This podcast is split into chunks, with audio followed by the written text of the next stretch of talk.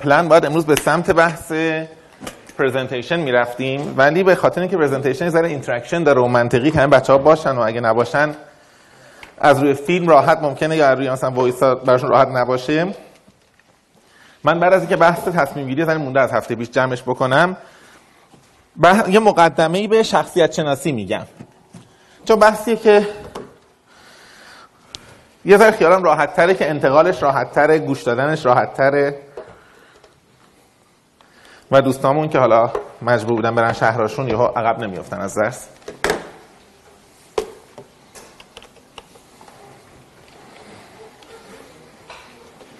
بحث نظر صحبت راجع جلسه قبل نیست؟ هست؟ فقط یه سوالی شما برای خرید آره آره آره از کتاب بیزر من. آره آره. آره آره. اون که همون الان ادامه همون رو بریم. من یه کیس زای پیچیده ترش می‌خوام از اون حل کنم که اونو بذاریم برای خودتون ولی عین همونه. الان می‌بینیم. چون همشون جنسشون سناریو دیگه.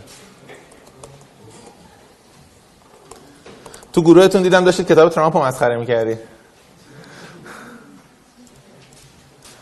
منطقی هم هست یعنی اصلا نیست نیست عجیب نیست.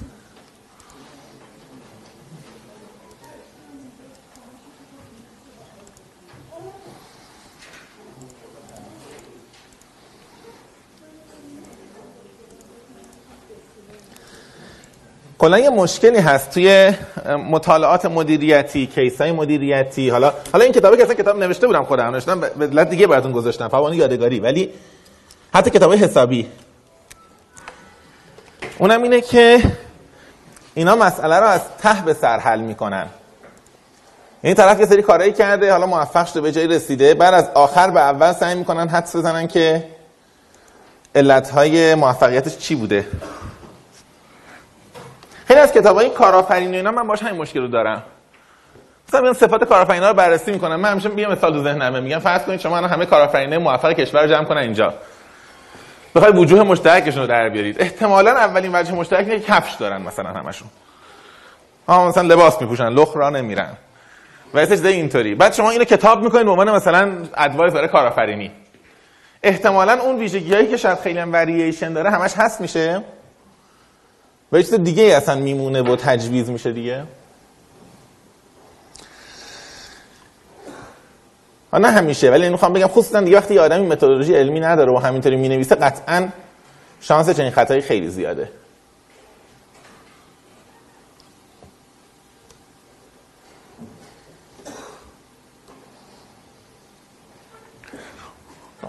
کنیم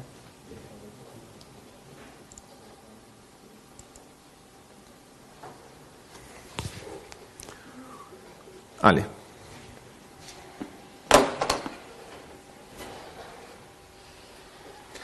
آخرین بحث هفته پیش ما escalation of commitment بود. اگر یادتون باشه. و اصل قصهش همین بود که بعضی وقتا ما تو تصمیم گیریامون بچه من امروز یه ذره باید بیشتر تکیه بدم به خاطر یه عالم قرص آمپول و اینا. ببر من معمولا عادت ندارم بشینم ولی دیگه حالا خیلی هم صاف نمی‌تونم وایسم براتون. escalation of commitment اگر یادتون باشه حرف اصلیش چی بود؟ این بود که من یه تعهدی ایجاد میشه برام یه تصمیمی می‌گیرم یه انتخابی انجام میدم. بعد وقتی وارد بازی مذاکره میشم وارد بازی در واقع حالا قصه تجارت معامله از هرچی هست میشم یواش یواش به جای اینکه به نتیجه متعهد باشم به اون قرار اولیه خودم متعهد میشم. من رفته بودم در حراجی. که یک مثلا کیف رو به قیمت ارزون یا قیمت مناسب یا قیمت مطلوب بخرم. الان بعد از یه مدتی متحد میشم که من ایشون رو ببرم و قیمت بالا ایشون بدم. بحث اسکیشن کامیتمنت این بود. مثالایی هم که زدیم یادتون باشه آخرین مثال هفته پیش زمان مذاکره بود. گفتم وقتی مذاکره ها طولانی میشن بعد از یه مدت دیگه آدم مستقل از نتیجه مذاکره دوست داره ادامه بده. بچه اگه جلسه اول بین من و شما یه دعوای خیلی شدید بشه و این جلسه بشه قبول دارید که نتیجه و ریاکشنش احتمالا فرق داره؟ دعوا یکسان ها ما الان هممون یه وقتی گذاشتیم. شما گذاشتید من گذاشتم. اینا دیگه الان آدم احساس می‌کنه که ببین باید یه جوری بالاخره حالا جمع شه. ما که تا اینجا اومدیم. یه چهار جلسه دیگه این عوضی رو تحمل کنیم. کلاس تموم میشه. جلسه اول انقدر قضیه مطمئن نیست. این سوال اینه که این عوضی رو تحمل بکنیم یا نکنیم. جلسه سوال عوض میشه. به خاطر همین خود به خود. دارید ما الان committed شدیم به یه رابطه بعد از مثلا 5 هفته 6 هفته 7 هفته نمی‌دونم چند هفته. این commitment باعث می شود که reaction های ما حرف های ما عکس عمل های ما پیشنهادهای ما accept کردن و reject کردن ما فرق بکنه. شاید یکی از علت هایی که همیشه میگن مذاکره از common ground شروع کنید همینه. میگن همیشه مذاکره از جایی شروع کنید که مطمئنی طرف تقریبا موافقه و آروم آروم به سمت اختلاف نظرها برید. چون هر از زمان میگذره یکی از حالا ریشه هاشه ها چون زمان میگذره آروم آروم آدم‌ها کامیتت شدن وقت گذاشتن. راحت هم دیگه مخالفت نمی‌کنن. یا لاغر احساس می‌کنن کاست مخالفت کردن بالا رفته. دیگه توصیه راجع به اینکه مذاکره از نقاط تفاهم شروع کنید فکر کنم از توصیه خیلی کلاسیک و همتون هزار جوش شنیدید و بلدید و حفظید ها؟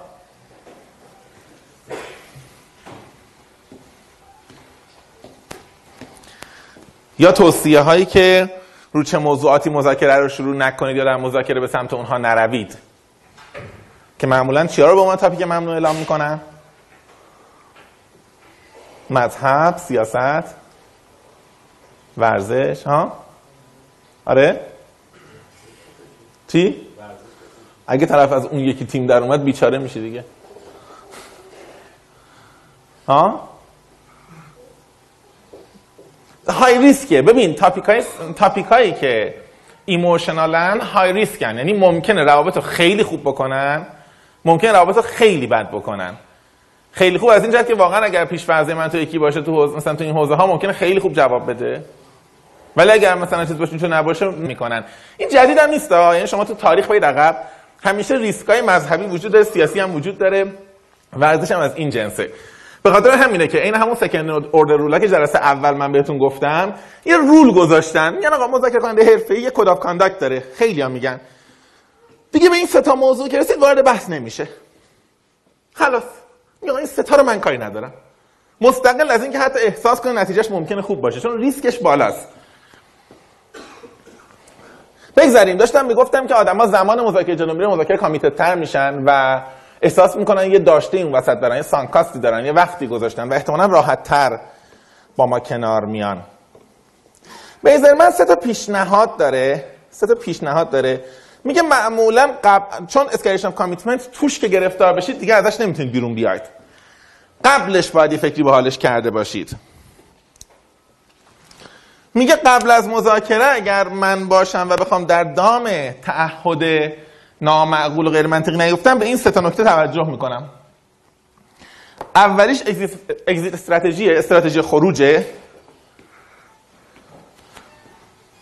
که من چه زمانی خارج می‌شوم از مذاکره و چگونه خارج می‌شوم. این چگونه هم مهمه دیگه. اگر مثلا فرض کنید حالا من چه مثالی بزنم؟ مثال چی خوبه؟ فرض کنید من دارم میرم می‌خوام برای یه شرکتی یه نرم افزار بنویسم یه سافتور دیولپ بکنم برای یه سولوشنی برای کار خودشون. با خودم قرار می‌ذارم که آقا جون من حاضر نیستم که مثلا فرض کن اینها از کس دیگه ای هم بگن اصلا بگم ما مناقصه بذاریم. حاضر نیستم. اینا تصمیم بگیرن یا با ما کار کنن یا نکنن. پروپوزال نوشتن و پیشنهاد دادن و بعد حالا با بقیه مقایسه کنن کار ما نیست. به نظر من سولوشنمون خیلی خوبه اونا می‌دونن. خب پس اگزیت استراتژی. اگر رفتیم جلسه گفتن که ما داریم حالا از بقیه هم پیشنهاد می‌گیریم داریم بررسی می‌کنیم. اگر گفتم خواهیم مناقصه بزنیم یا ببخشید شما برید کارتون رو انجام بدید استلاماتون بگیرید کار نشه اگه فهمیدیم خواهید با ما کار کنید بعد بشینیم حرف بزنیم. فرض کنیم. فرض کنیم شرکت در این position قدرت هست. یه بحث اینه که آقا من حاضر نیستم وارد فرایند مناقصه یا مثلا استعلام بشم یا درگیرش بشم. بحث دوم اینه که اگر اینها گفتن من اونجا چی بگم و چجوری خارج بشم؟ بگم خدافظ شما. بگم ما بعدا صحبت می‌کنیم. بگم policy شرکت ما این نیست. به خط قرم... کی به خط قرمز می‌رسم اگر رسیدم ترک مذاکره چجوریه؟ چون این چیزی که بعدا اگر بخوایم تعیین کنیم تو جلسه معمولا دیگه گیر می‌کنیم.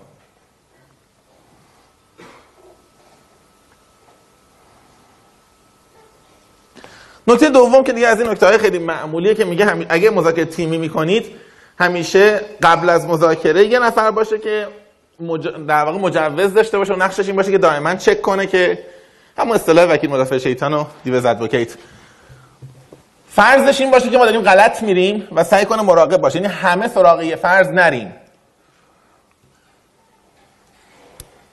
اگر ما می‌خوایم هممون بریم نمایندگی شرکت رو بگیریم یکی از اعضای تیم بگیم آقا تو وظیفت این نیست که به نتیجه رسیدن مذاکره رو بخوای بهش برسی. تو وظیفت اینه مانع ماجرا بشی.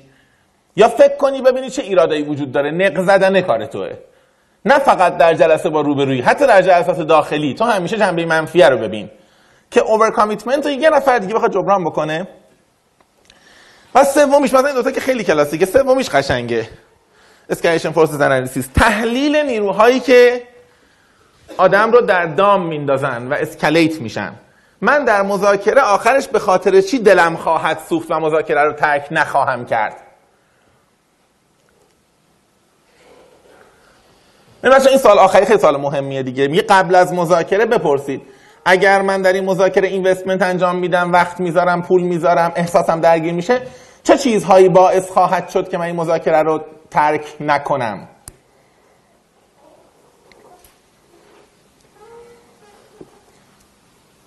فکر کنم فکر کنم مثال خانوادگی خیلی راحت برامون جا بندازه. بعد بریم سراغ بیزینس من اگه با آدم ازدواج کنم escalation force ها چیا هستن؟ یعنی force هایی که هر یه دونش یه sunk cost ایجاد می‌کنه که بعدا سختتر می‌تونه از بازی بیان بیرون. بچه هست؟ زمان؟ آره زمان. مثلا آبرو اگه مثلا جلو این اون آدم خیلی زیاد گفته باشه یا committed شده باشه جلو بقیه؟ ارتباطات خانوادگی. آره به خاطر همین احتمالا دو نفری که با هم دیگه دوست میشن همینطوری نرخ جدا شدنشون احتمالش می‌تونه بیشتر باشه از آدمایی که با خانواده درگیر میشن. نه به خاطر اینکه راضی ترن. مثلا خیلی وقتا مثلا آمارای زیادی وجود داره دیدید دیگه؟ میگن ازدواج های سنتی مثلا ماندگاریش بالاتره. ماندگاری به نظرم نمیشه الزاما با satisfaction یکی گرفت. نه فاکتور خیلی مختلفن دیگه و احتمالا نمیگم حتما چون باید research حتما research شده. یه قسمتی از ماندگاری به escalation force ا برمیگرده. یعنی اون برای نیروهایی هست که بیشتر مانع میشه معمولا. تو business هم اینها وجود داره دیگه. پیش پرداخت نمونه escalation force ه پیش پرداخت بیشتر می‌خواد شما رو committed کنه. مهریه راست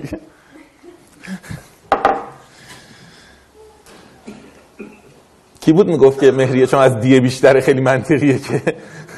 آدم با قتل حل کنه مسئله رو که به حال ما که می‌خوایم دادگاه بریم خب. ولی تو business مهم میشه تو business خیلی خیلی مهم میشه. به خاطر همینه که معمولا مثلا میان توی قراردادهایی که می‌نویسن بین شرکت ها قرارداد همکاری می‌بینید هزینه نمی‌دونم جدایی رو بالا می‌برن میان sunk cost طرفین رو بالا می‌برن. خیلی از برندهای پوشاک خارجی که تو ایرانن خیلی جالبه کارشون. خیلی جالبه کارشون. میگن که اگه می‌خواید دکور بزنید برای فروش خیلی هاشون یعنی می‌خواید دکور بزنید برای فروشگاهاتون شما پول بذارید. منطقا شرکت اصلی هم باید کمک کنه. معمولا عرفه. شما پول بذارید ما در پنج سال مستهلکش می‌کنیم. هر سال مثلا یک پنجمش رو مثلا با شما جبران می‌کنیم حساب می‌کنیم. escalation force دیگه. میگه مثلا اینا حداقل committed شن سر سال جور دیگه ای حرف می‌زنن. حتی اگه بخواد قرارداد مشکل هم پیدا بکنه فکر آقا حالا یه مشکل یه قصه فروش یه قصه order یه قصه. این پول رو از اینا پس بگیریم اگه می‌خوایم جابجا شیم یا اصلا باشون کار نکنیم.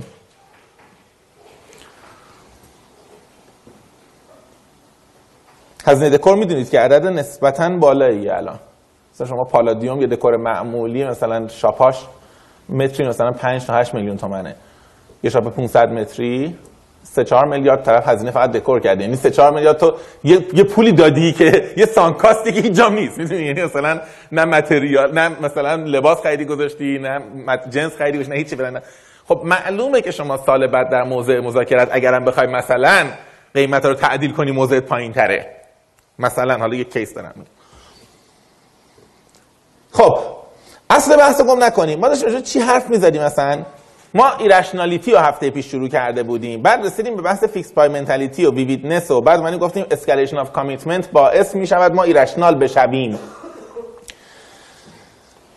یه بحث دیگه هم هفته پیش داشتیم ما هم دیگه گفتیم بعضی وقتا هم ایرشنال بودن و غیر منطقی رفتار کردن و غیر منطقی تصمیم گرفتن ناشی از این است که ما اطلاعات ناقصی داریم. یا اگر دقیق تر بگم آسیمتری اطلاعات. اسیمتری اطلاعات داریم. اطلاعات نامتقارن داریم.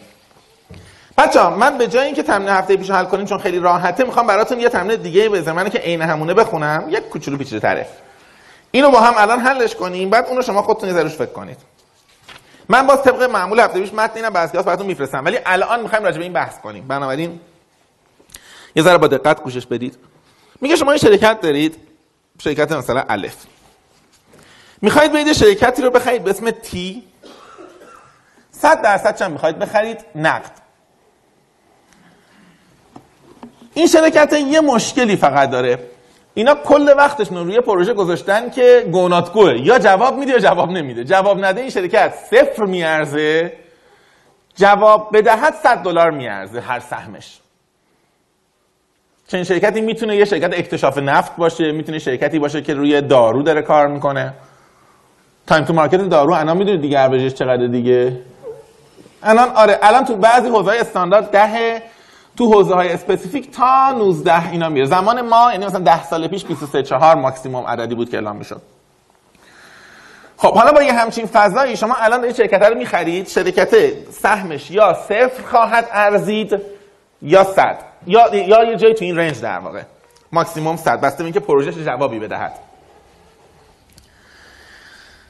میگه شما ولی یه چیز می‌دونید. مدیرای این شرکتی بیورزن یعنی شما این شرکت رو در هر وضعیتی از این مدیرا تحویل بگیرید بریزید بیرون شما جاشون بشید 50 درصد ولی شرکت میره بالا. سهمش. یعنی اگر سهمش الان 50 دلار میارزه شما فقط اینا رو بریزید بیرون. من فکر کنم برای ما قابل تصوری همچین شرکت هایی ها اصلا همچین مجموعه هایی اصلا همچین جمع هایی همچین اصلا خیلی قابل تصور ها؟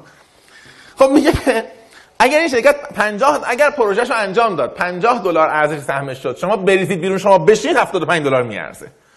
اگر 100 دلار سهم شد شما بشینید 150 میارزه. اگر صفر باشه طبیعتا تحت مدیریت شما بشین باز همون صفر میارزه. سوالی که داره می‌پرسه بیزر من اینه که شما چند آفر بدهید؟ یا اصلا این شرکت رو چند پیشنهاد خرید بدید خوبه؟ تو چه رنجی؟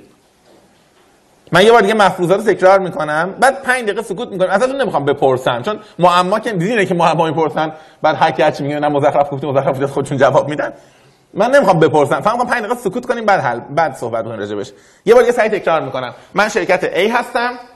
یه شرکت T دارین شرکت T داره یه پروژه کار می‌کنه که الان جواب نگرفته. اگر جواب نگیرد بعدا ارزش سهمش صفره.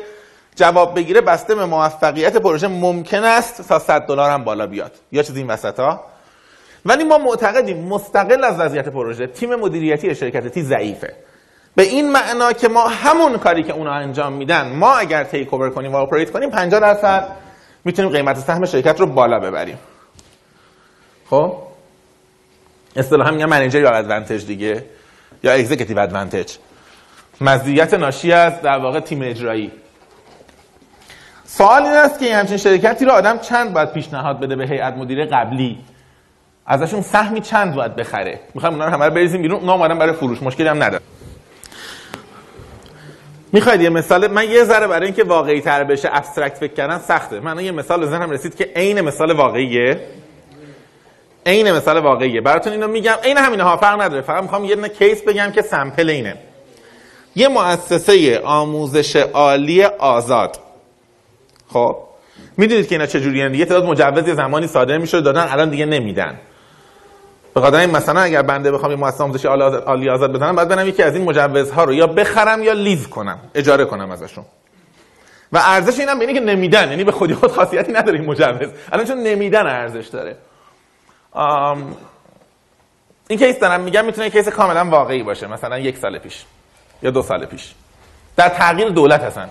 اصلا می‌تونه الان واقعی باشه. من که دارم میگم مال دولت قبل الان می‌تونه واقعی باشه. شایعه است که ممکن است اصلا در دولت بعدی بعد از انتخابات این مجوزها تمدید نشود. یا تعداد کمیشون تمدید بشود. هیئت مدیره فعلی میگه ما در تلاش هستیم و فلان داریم می‌کنیم برای این تلاش می‌کنیم سعی می‌کنیم که تمدید بشود. البته تمدید شدنش بستگی به ما فقط نداره باید درسامون درست باشه استاد درست باشه فضای آموزشی درست باشه و و و و. الان دارن این مجوز همین الان 400 میلیون قیمت می‌ذارن. ولی شما می‌دونید که سال بعد دو حالت بیشتر نداره. اگر مجوز لغو شده باشه صفره. اما اگر شما اگر که لغو نشده باشه حالا دیگه بستگی داره دیگه. دو حالت در نیست. یه حالت اینه که صفر صفر یه حالت هست که بستگی به اینکه حالا لغو نشه اینا باش کار بکنن. و بعد شما معتقدید که اگه بیاید اگر امروز اینا دارن 200 میلیون در میارن شما می‌تونید 300 میلیون در بیارید. اگر دارن یه میلیارد در میارن شما می‌تونید 1.5 میلیارد در بیارید اگه کار بکنه همچنان. و حالا سوال اینه که شما نشستید روبروی اینا می‌خواید قیمت بدید مجوز رو بخرید. ذات این ماجرا می‌دونید چی دیگه؟ اطلاعات نامتقارنه. یعنی اونا یه دیتایی دارن اونا بهتر می‌دونن که این مجوز واقعا تمدید میشه یا نه. ما نمی‌دونیم. ببینید من مثلا حالا ذره جواب اینو بخونم. جواب من جالبه. مثلا من میگه که ما از چند هزار تا مدیر تا حالا پرسیدیم. معمولا میگن که یه قیمتی بین 50 تا 75 دلار پر شیر پر سهم منصفانه است. به خاطر اینکه بین 0 تا 100 ما فرض می‌کنیم امید ریاضیش 50 50 خیلی خوبه ولی خب ما می‌دونیم که اگر همینم بگیریم 50 هم بگیریم برای ما 75 خواهد ارزید امید ریاضیش. پس حالا اگه مثلا 60 هم خریدیم اینا یه ذره سود بردن ولی ما ضرر نکردیم. درسته شرکت 50 میارزیده ولی ما سری می‌کنیم 75 هنوز به نفع ماست. درسته؟ میگه معمولا عدد 50 تا 75 پیشنهاده. تحلیل خودش قشنگه. میگه آقا من یه سوال دارم. بیایید سناریویی فرض کنیم. فرض کنید شما میگید من شرکت شما رو 60 دلار به ازای هر می‌خرم. در چه صورتی احتمال دارد که روبرویی قبول بکنه پیشنهاد شما رو؟ در صورتی که خودش فکر کنه این شرکت زیر 60 میارزه. درسته؟ زیر 60 میارزه یعنی چند میارزه؟ یعنی ما که نمی‌دونیم فرض کنیم اونم تحلیلاش خیلی درست نباشه. اون نمی‌تونه 40 یا 50 درست بگه فقط احتمالاً بالا و پایین 60 می‌فهمه. ما اگه 0 تا 60 بگیریم میشه 30 دلار. متوسط. به این معنا که شما به عنوان اونر فعلی شرکت اگر حدودا فکر کنید شرکتتون 30 دلار میارزه یعنی یا صفر یا یک یا دو یا سی یا 35 یا 50 یا 60 احتمالا حاضر شرکت من 60 بفروشید. اما اگر فکر کنید که شرکتتون متوسط امیدش بیشتر از سیه به من 60 نمیفروشید. فرض کنید شما فکر می‌کنید که شرکت ممکن است سال آینده 0 دلار 1 دلار 30 دلار 60 دلار 70 دلار بیارزد. متوسط میشه 35 شما دیگه 60 نمی‌خرید که اگه بدونید که امید 70 هم داره دیگه 60 نمیفروشید به من. نهایتا میزن من یه حرفی می‌زنه میگه ببین همین که روبروی من پیشنهاد خرید من رو قبول می‌کند رو 60 من فرضم اینه که شرکت امیدش سی بیشتر نمیارزه. پس نمی‌خرم ازش. من با همین لاجیک میگه خب حالا ببینم اگه من بهش بگم هفتاد و طرف بخره بگه من موافقم. میگه بنابراین احتمالا خودش فکر می‌کنه بین 0 تا 70 میارزه. پس امید واقعی ریاضی شرکتش 35 پس نمیارزه بخرم. چون اگر 35 باشه منم گیرم 15 درصد بذارم روش. 17 و نیم دلارم بره روش بازم به عدد من نمی‌رسه. اگر 60 دلار من بخوام بخرم و شرکت اون امید ریاضیش سی باشه منم بیام مدیریت بهتر بکنم میشه 45 پس بازم نمیارزه. اگر من 100 دلار دادم طرف راضی بود یعنی امید ریاضی شرکتش 50 گیرم منم آپریتش کنم میشه 75 بازم نمیارزه. و نهایتا میگه که به نظر میاد در چنین شرکتی که چنین پروژه‌ای وجود دارد همین که روبروی پروژه شما همین که روبروی قیمت شما رو قبول می‌کند یعنی شما قیمت اشتباهی دادید. خب؟ و بهتری کار نکنید. بعد در توضیحش آدم میره اون جمله گروش مارکس میفته جمله معروفی داره دیگه. میگه هیچ وقت حاضر نیستم عضو انجمنی بشم که انقدر چیپه که منو عضویت قبول می‌کنه. تا آخر عمرش بدون انجمن میمونه دیگه. یه مثال دیگه که ساده تره می‌زنه. میگه به نظرم شما اصلا هیچ وقت نباید ماشین دست دو رو از بازار بخرید. داره خیلی تئوریک میگه ولی حرفش درسته. میگه چون ماشین دست دو آسیمتری اطلاعات داره. اونی که داره ماشین میفروشه می‌دونه چی داره میفروشه. شما نمی‌دونید چی دارید می‌خرید شما به اساس اینکه یه ماشین متوسط مثلا یه ماشینی که 5 سال کار کرده 10000 کیلومتر سر هزار کیلومتر راه رفته و مثلا فرض کن یه تصادف داشته این بر الان چند میارزه می‌خواید بخرید. اگر روبروی ماشینش واقعا روی قیمت میارزید به شما نمی‌داد به فامیلش داده بود. پس ماشین وقتی به مارکت می‌رسه که طرف معتقد امید ریاضی این ماشین یا در واقع ولیو این ماشین احتمالاً کمتر از اوریج مورد انتظار بازاره. نهایتا به من از اینجور مثالا یه نتیجه می‌گیره. میگه در مذاکره هایی که آسیمتری اطلاعات وجود داره عدم تقارن اطلاعات وجود داره ما اطلاعات کامل نداریم روبروی خیلی خوب داره. تنها راه حل این که شما بدونید آیا واقعا مذاکره خوبی هست یا نه اینه که چند تا سناریو بنویسید. حتی سناریویی که نمی‌دونید. یعنی یه بار آقا فرض کنیم شرکت 0 دلار میارزد کامل حلش کنیم. فرض کنیم شرکت یک دلار میارزد کامل حلش کنیم. فرض کنیم شرکت دو دلار میارزد 100 دلار میارزد. بعد ببینیم که این سناریو رو کنار هم بذاریم چی در میاد.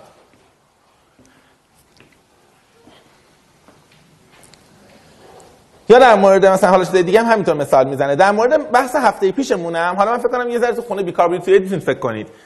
در واقع ما باید سناریو رو چهار بار حل کنیم به هر کدوم یه احتمالی بدهیم. بعد ببینیم ترکیب این احتمال ها چه پیشنهادی رو معقول می‌کنه و قابل دفاع می‌کنه.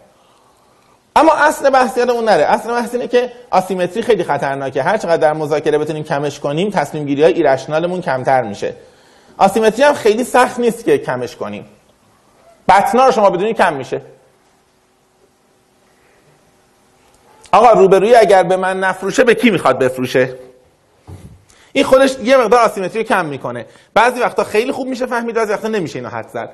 کارفرما اگر پروژه رو به من نده به کی می‌تواند بدهد و اون ازش چقدر پول می‌گیره؟ اینا جنس سوالاتی که آسیمتری رو کم می‌کنن. من این متن رو با توضیحش برای براتون میفرستم. یه دقیق تر بشید بخونید هی فکر کنید. ولی اصل ماجرا اینه که ما بعضی وقتا برای سناریویی که اطلاعات نداریم برای مذاکره اطلاعات خیلی سناریوی متعدد بنویسیم. یه بحث دیگه هم من مطرح می‌کنه. دیگه من اینو اصلا نمی‌خوام براتون بگم چون احتمالاً انقدر براتون این روزه رو خوندن واقعا دیگه چیزه.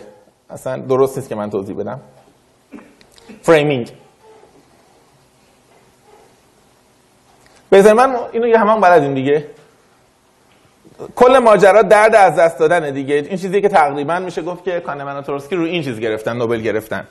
اینکه آدم ها یکی از irrationality هاشون یکی از غیر معقول بودن هاشون اینه که ارزش چیزهایی که به دست میارن و چیزهایی که از دست میدن رو یکی فرض نمی‌کنن.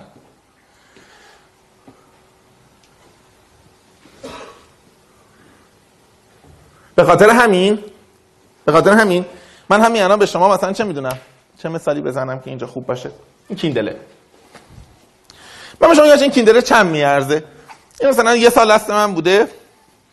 و مثلا حالا سالمه فقط چهار پنج با زمین خورده ولی هیچ مشکل خاصی نداره خب؟ یه وقتایی هم روش انگوش می‌زنین سفر عوض نمی‌کنه این مشکلی نداره خب؟ یعنی کلیتش سالمه.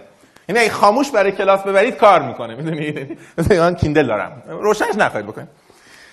خب من به شما میگم این چند میارزه؟ شما احتمالا یه قیمتی می‌ذارید. الان چه قیم... چجوری قیمت می‌ذارید؟ به فرض اینکه شما احتمالا خواهید رو بخرید. آندر ولیوش می‌کنید دیگه. میگید چند میارزه مثلا؟ 200 تومن. ها؟ سوال اینجاست که اگر من همین کیندل رو بدم دست شما اسم تو رو یادم میره. دست ابوالفضل بدم بگم ابوالفضل این کیندل دست تو به من چند میفروشیش؟ گیفت منه دیگه. حالا که به درد هیچ حالا که نمی‌خونه فقط با انگوش کار میزور چند میفروشی؟ بعید است ابوالفضل بازم همون 200 قیمت بده. احتمالاً 250 300 ها؟ درسته؟ چون داره چیزی از دست میده. آدم وقتی می‌خوان از دست بدن حرفی که من می‌زنه اینه میگه آدم وقتی می‌خوان از آدم وقتی هزار واحد به دست میارن هزار واحد ذوق می‌کنن. وقتی هزار واحد از دست میدن دو هزار واحد قصه می‌خورن. به خاطر همین وقتی که جنس رو میدی دستشون الان که می‌خوان قیمت گذاری بکنن جور متفاوتی قیمت گذاری می‌کنن. این رشنالیتی ماست. منطقا یه قیمتی دارد. 100 تومن 200 تومن 400 تومن. ولی وقتی که شما می‌خواید اینو بخرید یعنی دست شما نیست و وقتی دست شما فرق می‌کنه. من یه چیزی چند وقت خیلی سال پیش نوشته بودم یه فالگیر تو مترو دیدم خیلی حال کردم. نظرم در حد کانمن می‌تونست نوبل بگیره.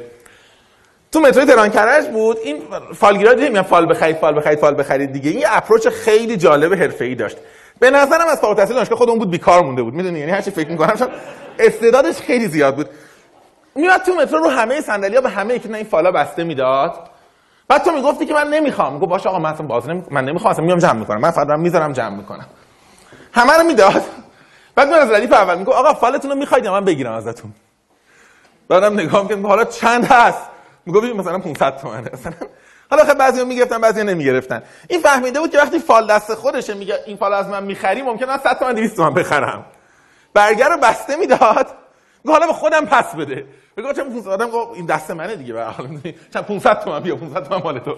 با اوریج فروشش رو بالا برده بود. چون می‌دونست که آدما چیزی رو که دستشونه و می‌خوان از دست بدن بیشتر درد می‌کشن. پس اصلا پول بیشتری هم براش بدن که از دستش ندن. من فکر می‌کنم اگر بخواید کل irrationality های انسان رو در حوزه تصمیم گیری و مذاکره کنار هم بذارید یکی از پایه‌ای تریناش اینه.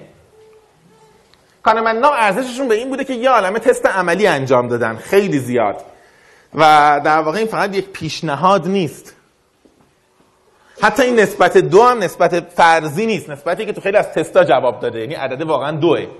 حداقل تا یه رنجی دوه. بعد یه غیر خطی میشه. این رشنالیتی خیلی خیلی خیلی زیاد می‌تونه به ما ایده بده که تو مذاکره کجاها باگ پیدا می‌کنیم. کجاها ممکنه خطاهای بدی داشته باشیم و کجاها می‌تونیم از این خطا به نفع خودمون استفاده بکنیم.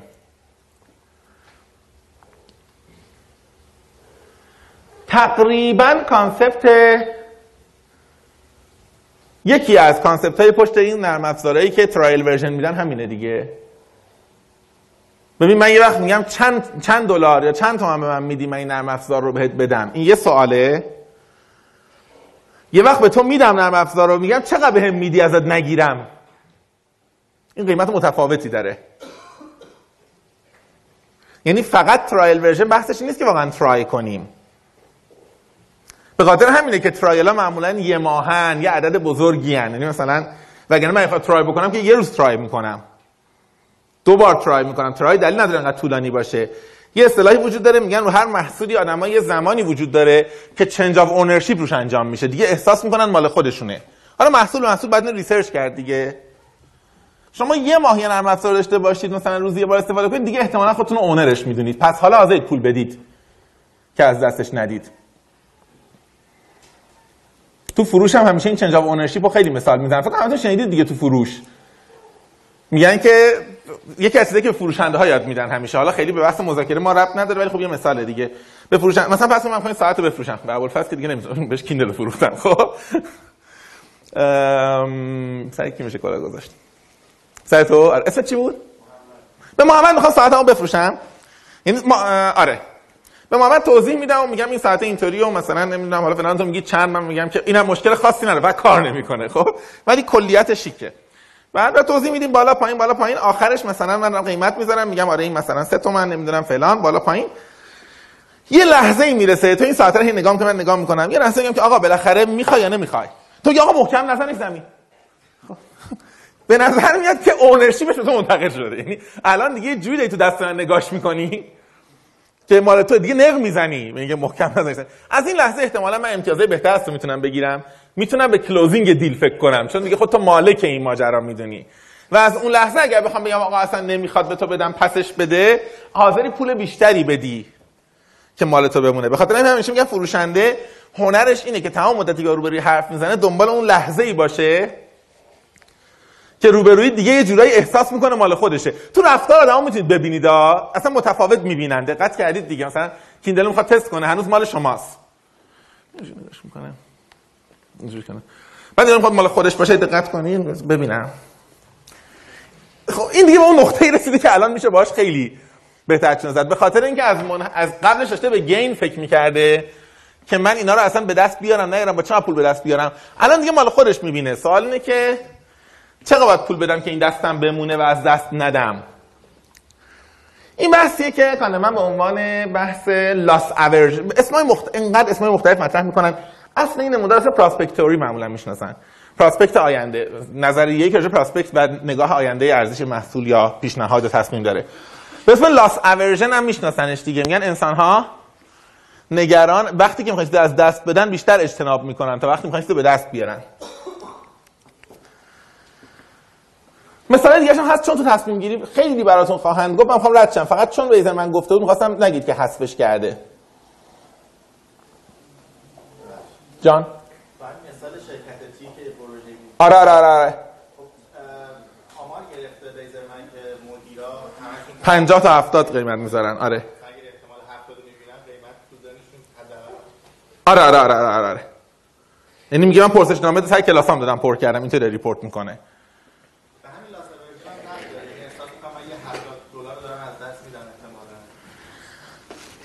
اونی که اونوره مدیر فعلی شرکت آره. اون همون اثریه که بهش میگن اثر endowment اثر مالکیت. بچه ها من فکر قبل از جمله من یه جمله بگم بعد جمله بگو. یه جمله کوتاه. من فکر می‌کنم که تو چهاره مهربونی هستی. نمرم که قرار شد بهت ندیم دفعه پیش. چیکار دیگه من باید جاش کاری بکنم ظاهرا خب.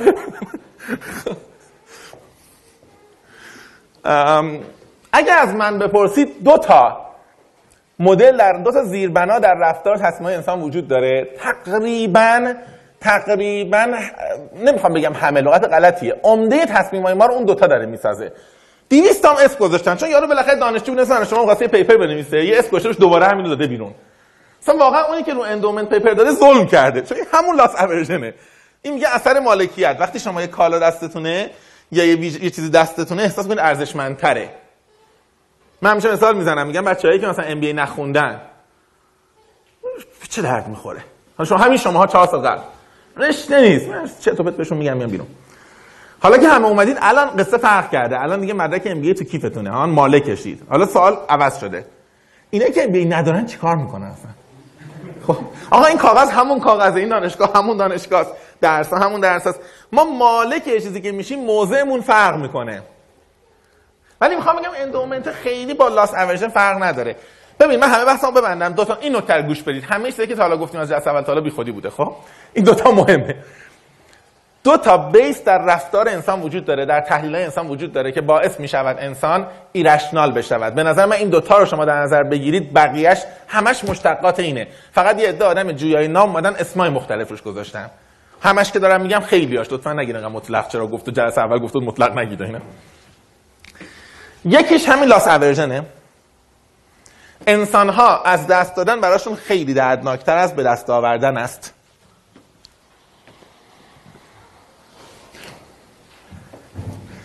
دومیش هم میگم بعد با هم دیگه هی مثال می‌زنیم. دومیش دیزونانسه. کاگنیتیو دیزونانسه یا تعارض شناختیه که فکر کنم راجع به اونم زیاد شنیدید شما. دیزونانس قصهش خیلی قصه شفافیه. ببینید مغز ما خدمت بزرگ به ما انجام میده. خیلی بزرگ. خدمتش اینه که سعی می‌کنه تا یه حدی اوضاع رو عوض کنه. اگر اوضاع رو نتونست عوض بکنه توجیه بکنه که این اوضاع خیلی خوب است. که دیزونانس یعنی تفاوت بین وضعیت موجود و وضعیت مطلوب از بین برود. او تو سوال داشتیم وسط. ببین من چقدر بیشور بودم. تو سوالت بگو بعد جلو. بازرمن مثالش ایرشنالیتی طرف مقابلش در نظر نمی‌گیره. یعنی این فرض میره جلو که طرف مقابلش هم رشناله. یعنی اگه قیمت مثلا 70 تا داره قبول می‌کنه اون میگه 35 آره آره آره قبول دارم اینو. این نقدیه که قشنگ بهش وارده. یعنی مثلا من همه رو مکانیکی می‌بیند بعد سعی می‌کنه تو به عنوان یک انسان آره در این بازی برنده بشی خب بعد یعنی اگر هم بیایم با همین بحث کان مثلا مطرحش کنیم دقیقا تو اگه 70 تا قیمت ما میدیم یا 60 قیمت ما میدیم و اون قبول می‌کنه یعنی احتمال بذار من نقد کلی ترش رو بگم. اگر خیلی بخوای مثل این آدم فکر کنی نتیجه این میشه که اساسا اگر مذاکره ای دارد به نتیجه می‌رسد اشتباه دیگه. می‌دونی؟ یا هر معامله حداقل بگم. مگر اینکه فرض کنی روبرویم ایرشناله بازم من به خوش به دفاع اینو میگه میگه که من فرضم بر این است که آدما دارن ولیوهای متعددی با هم دیگه جابجا می‌کنن. این در چند تا ایشو با هم صحبت می‌کنن. ولی تک ایشو همیشه همین است که من می‌گویم. دفاع خودش اینه. میگه برای من نمیگم همه اشتباه می‌کنن وقتی معامله می‌کنن اما اگر یه ایشو وجود داره همیشه این اتفاق میفته مگه اینکه دو سه تا ایشو باشه. آره آره آره می‌فهمم چی میگی. آره آره. یعنی بر... چیزی رو داره نقد می‌کنه که نهایتا رو همون مایندست دوباره خودش داره کیس درست می‌کنه. تو اینو می‌گیری یا اقتصاددانا میگن آقا موجود رشنال انسان رشنال است. اینا میان میگن آقا این نقدی بر این وجود دارد. انسان رشنال نیست. بعد در مثال زدن خودشون رو در واقع غیر رشنال می‌گیرن روبروی هنوز یه موجودی که داره اساس ماشین حساب میره جلو. این نقد واردی بهش. آره. و خیلی اینو میگن. یعنی خیلی ها میگن این اینجور تحلیل های اینجور آدما نه فقط اینا خیلی های دیگه. حالا کنه من نه. ولی خیلی از این آدما نقد هاییه که بیشتر صورت مسئله رو شفاف می‌کنه. ولی به عنوان یک مدل نمی‌تونی ازش استفاده بکنی برای تحلیل. درست میگی. داشتم دیزونانس رو می‌گفتم. بچه‌ها براتون. گفتم دیزونانس یه حرفی می‌زنه. یعنی یه حرفی داره. میگه آقا ما یک وضعیت موجود داریم. یه وضعیت مطلوب داریم و این دوتا الزاما یکی نیستن. ما به اندازه تفاوت این دوتا تنش تحمل می‌کنیم دیزونانس تحمل می‌کنیم تعارض تحمل می‌کنیم. و این تنش راحت هم نیست. خستمون می‌کنه خوابمون رو به هم میریزه عصبیمون می‌کنه عمرمون رو کوتاه می‌کنه فشار خونمون رو به هم میریزه و و و. به خاطر همین مغز آموخته است که آروم آروم این دیزونانس رو از بین ببرد. مثال شما روز اول میاد دانشگاه فکر می‌کردید اینجا قراره اتفاق خیلی مهم بیفته. ما هم مثلا اینجا می‌ذاریم من پس برای من می‌ذارم تو سر من دانشگاه.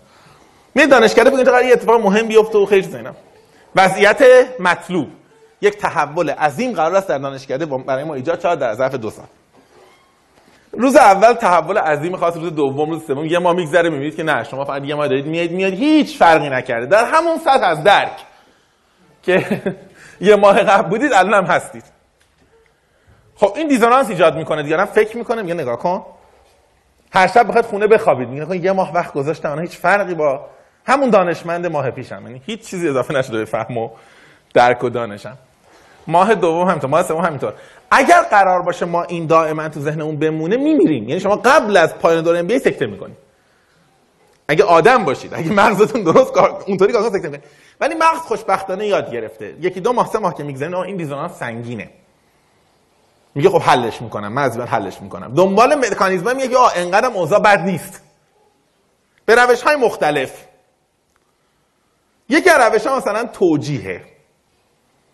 میره نگاه می‌کنه مثلا چه می‌دونم. هر جا می‌بینه هی بیرون میچرخه ببینه می‌تونه پیدا کنه. یا اصلا میاد آقا جون اصلا سوال. مگه من رفته بودم آمریکا فرق داشت با شریف؟ همینه دیگه. همه جا آموزش همینه. مثلا آروم میشه یه ذره آروم میشه. بعد فکر می‌کنه مثلا میگه حالا انقدام اوضاع بد نیست. ما خیلی یادیم. ما مبانی تئوریکو یاد گرفتیم. خودش خیلی ارزش داره. بعد از یکی دو سه ماه چهار ماه شما رو قانع می‌کنه که نه اصلا ام بی ارزشمند هر کی ام نداره آدم نیست. خب؟ بالاخره شما وقتی از دانشگاه میای بیرون آدم خوشحال و راضی هستید. نمردید سکته نکردید هرس هم نخوردید.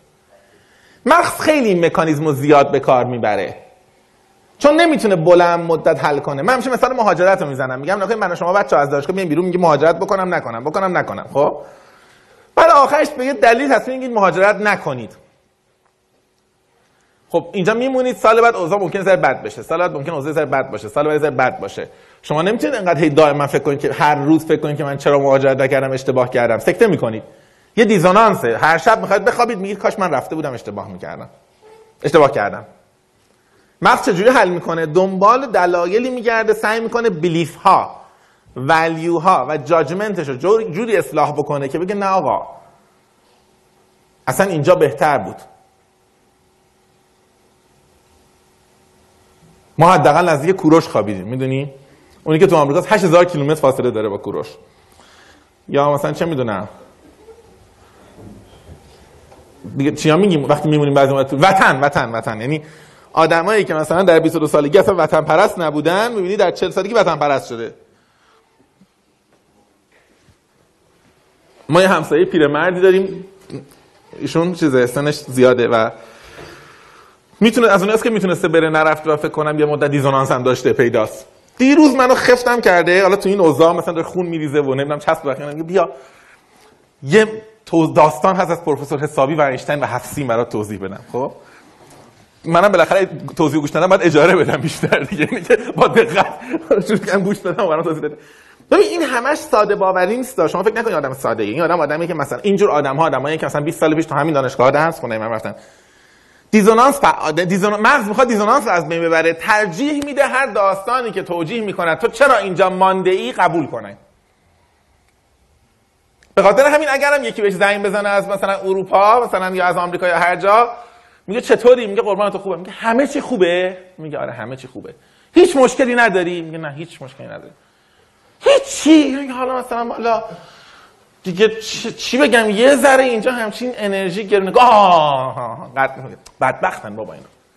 بنده خداها اصلا مشکل دارن. ما اینجا راحت نفس زیر پامون. میده این دیزونانسه.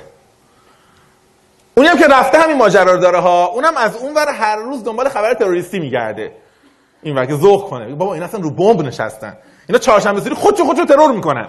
خب؟ روزای دیگه بقیه بعد ذوق می‌کنه. پس ببین دو تا دو تا نکته شد. یکی این در واقع پراسپکت شد یکم این بحث دیزونانس دیزونانس در مذاکره خودش کجاها نشون میده؟ حالا در فروش خودش کجاها نشون میده؟ در تکنیک های مذاکره کجا نشون میده؟ خیلی جاها. خیلی جاها. شما مثلا تست میلگرام تو رفتار سازمانی یادتونه دیگه؟ اوبدینس خب؟ نداشتیم. تست مزخرفیه. گفتم من مزخرف نگو. تست کلاسیکیه و همه بلدن تست ساده است. من می‌خوام چیز دیگر رو بگم. می‌خوام بگم میلگرام هم کاری که داره انجام میده واقعا همینه. میلگرام تستش خیلی ساده است. یه مش آدمو ورشته گذاشته به عنوان معلم گفته شما خلاصش میگم خیلی شنیدن. یه مشت آدمی رو توی اتاق دیگه نشونده دو به دو برده. به این که به عنوان معلم آورده بوده گفته ببخشید ما می‌خوایم تست کنیم ببینیم اثر تنبیه. ما روانشناس رفتاری هستیم. مکتب اسکینر مثلا. و می‌خوایم ببینیم اثر تنبیه رو learning و memory چقدره. بعد برای اینکه اینو بهشون در واقع آموزش بده می‌گفته که ببین من به این مشت کلمه دادم A و B X و Y مثلا فلان و فلان. کلمه رو ازشون می‌پرسیم. اگر جواب درست ندادن شما یه مقدار این ولتاژ یه ولتاژ generator روش کشید اینا شوک کوچولو بده این بهتر یادش میمونه دفعه بعد. بعد شوک میدن مثلا از یارو می‌پرسیم که X یارو مثلا یه کلمه میگه طرف یادش نبوده کلمه دوم چی میشه. ببین ببخشید شما یک شوک بهش بده یادش بیاد. یا یادش بمونه که بلد نبوده. شوک میدن یه فلانی روبروی این کلمه این بود. پر این این بود. بعدی می‌پرسن باز یادش نیست مثلا. میگه ببخشید شما یه ذره ولتاژ بیشتر به این بده. ولتاژ یه شوک بشن یا یه جیغ می‌زنه و بعدش توضیح میدن که شما مثلا این بود. هی ولتاژ آرمانون بالا می‌بره میلگرام به حدی بعد اون به حدی می‌رسه که خودش اعلام می‌کنه میگه معدود افرادی در آزمایش قبل از 380 ولت متوقف شدن. این تقریبا هر کی اونجا بوده که خیلی از اینا درسشون معلم بودن خب؟ تا 380 ولت می‌رفتن. بعد یارو گفت نمیمیره احیانا گفت تحقیقه گفت آها تحقیقه. دوباره انجام می‌داده خب؟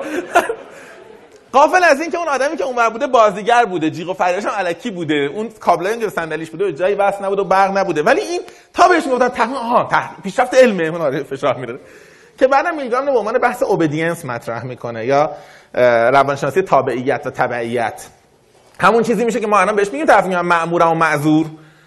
میلگرام میگه اگر آدم ها در یه جایی باشن که احساس کنن یه ستینگی هست یه چیدمانی هست که من فقط یک محرم داخلش و من اگر نکنم کس دیگه ای می‌کنه و این کار به هر حال انجام خواهد شد من انجامش میدم. آها بالاخره نه آزمایش می‌کنن. می‌خوام یه ولتاژ 380 بدم ببینم این لعنتی یاد می‌گیره یا حالا فوقش میمیره. خب من نکنم که بعدی می‌کنه. اساس من انجام بدم. این همون concept ی که طرف یه جای دیگه میاد رشوه می‌گیره. یا من نگیرم یکی دیگه می‌گیره می‌گیره. و میلگرام میگم. بهش روانشناسی تبعیت. شما الان با dissonance یه فکر کنید. ببینید می‌تونید اسم میل... یعنی همین بازی میلگرام رو جوری توجیه کنید. آره. من اولین بار که شوک وارد می‌کنم این کاری نیست که دوست داشته باشم. پس بین اون کاری که دارم انجام میدم و کاری که دوست دارم انجام بدم تفاوت وجود داره. نمی‌تونم این کار تکرار کنم. مغزم آرمانی دیزونانس حل می‌کنه. شروع می‌کنه توجیهاتی می‌سازه که بتونه ادامه بده. یا میگه آز... تحقیق بالاخره یا میگه برای پیشرفت علم یا میگه من اصلا وظیفه‌م اینه که دستور رو انجام بدم؟ به خاطر همین یه لغت میلیون من خیلی دوستش دارم. میگه آدم ها در شرایط بی اخلاقی در شرایطی که بی اخلاقی رو ترویج می‌کنن بی اخلاق نمی‌شوند. اخلاقشون reorient می‌شود. جهت دیگه ای پیدا می‌کنه. این طرف فکر می‌کنه میگه من اگر این انجام ندم حقوقم حلال نمیشه. به یارو میگم آقا پول میدیم مثلا برو فلانیو بکش. میگه کار خوبی نیست ولی من حقوق برای این کار دارم می‌گیرم. اگه این کار انجام روز قیامت چی جواب بدم؟ من برای کشتن این پول گرفته بودم. اخلاق مونده هاری اورینت میشه. چون این کار نکنه که یه اون میگه من قاتلم ولی می‌خواد شب بخوابه میگه آدم وظیفه شناسم. یعنی با حال خوب می‌خواد بخوابه. این دیزونانس رو شما نگاه کنید. من باز مثال پرت دیگه بزنم. مثال پرت دیگهش مثلا همون محصولات چیز گیفت رایگان. گیفت رایگان. گیفت رایگانه معمولا. گیفت دیگه. گیفت هم یه همچین ویژگی داره دیگه. من الان به شماها چی بدم که مجانی باشه؟ چی؟ کیندله رو. نه این کار نمی‌کنه. خاصیتی نداره. چیز؟ من مثالی که خودم دوستش دارم از قدیم این مثال برای خودم زدن. منم این مثال تو ذهنم مونده. برای شما همونو میگم. مثال اشانتیونای لوازم آرایشی بهداشتیه. خانم‌ها شاید بهتر بفهمن آقایون هم می‌فهمن به نظرم. اه، چی؟ آخه ما میریم مثلا اتکلون می‌گیریم اینم بخاطر آرایشی بهداشتیه دیگه جورای دیگه. ولی خب خانم‌ها خیلی متنوع‌تر بهشون پیشنهاد میدن. یه چیزی که ما نمی‌فهمیم چیه و اینا. ببین شما اگه من من بهتون فرض کنید چه می‌دونم یه شما یه خریدی از من می‌کنم مثلا اتروت کلون میدم. یه ات کلونی هم بهتون میدم خیلی ارزون. مجانی میگم اینم اشانتیون. شما میگید اولین بار بو می‌کنید می‌بینید مثلا بوی چیز میده بوی خوشبو کننده دستشویی میده. خب. بالاخره مجانیه. حالا مثلا میگید باشه سر کلاسای بیخودی می‌زنیم. مثلا فرض کن شعبان علی دوست کلاس آشغال از همین می‌زنیم. بالاخره مصرف شه دیگه مجانی دادن. سر کلاسای بهتر سر کسی دانشجوهای بهتر داره. اینا مثلا بهترها رو می‌زنیم ها؟ خب روز اول می‌زنیم یه شما سر کلاس. یه جایی در ته وجود تو ذهنت هست که ببین من یه بوی خیلی آشغال دارم میدم فقط به خاطر که مجانی بوده زدم اینو. این خیلی حس بدیه می‌دونین آدم ما اینقدر آدم بدبخت و پستی هستی که چون مجانی بوده حس بدیه. هفته دوم دوباره پیس می‌زنیم میشین دوباره همین فکرت هست. مغز میگه آقا دیزونانس بدیه. من الان وضعیتی که دوست دارم با وضعیتی که وجود داره فرق داره. پس باید توجیه کنم. ناخودآگاه شما شروع می‌کنید بیلیف ولیو جاجمنت رو اصلاح کردن.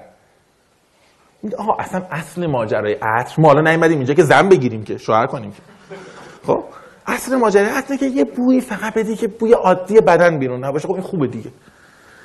یه دو روز میگذره دفعه بعد که میاد الان حستون بهتره دیگه. شما چون مف بوده نزدید. شما معتقدید فلسفه عطر اینه که یه بوی آدم بده. دفعه بعد که می‌زنید و اینا. باز یه بیشتر قضیه تقویت می‌کنید. اصلا بوش بدم نیست. حتما مگه باید بو برندت باشه؟ بوی دیگه. حالا چه به به چه پیف پاف چه مثلا هوگو باس خب؟ بو بو بوه. بوی خوب داره میده. هفته بعد از حستون بهتر میشه. هفته آخر که تموم شد اصلا شما دیگه می‌دونید اینو قشنگ مصرفش کردید. تو تو عطر تحقیق شده. میگن آدما هفت تا پیس به خودشون بزنن sense of ownership پیدا می‌کنن. با اوریج حالا اروپاییه ولی مثلا عددا همینه دیگه. شما پیس هفتم که بزنید بیاید دفعه هشتم مثلا میگیم اون عطرم کجاست؟ خب عطر دیگه. و احتمال داره حتی وقتی بخواید بخرید دفعه بعد میگید باشه من یه پول میدم یه عطر خوب می‌خرم. این ادکلنو می‌خرم داشته باشم همین برای کلاس مذاکره و این کلاسایی که unisex همه مثلا پسر و دخترن دیگه لازم نیست آدم بی خودی عطر دیگه بزنه و حروم میشه و اینا. خب؟ ببین اینم دیزونانس یعنی اشانتیون با دیزونانس کار می‌کنه. اشانتیون میگه آقا من می‌دونم تو الان محصول من رو نمی‌خری. ولی معتقدم اگر این محصول دستت باشه و استفاده بکنی بعد از یه مدت خودت خودت رو قانع خواهی کرد که چرا استفاده کرده ای.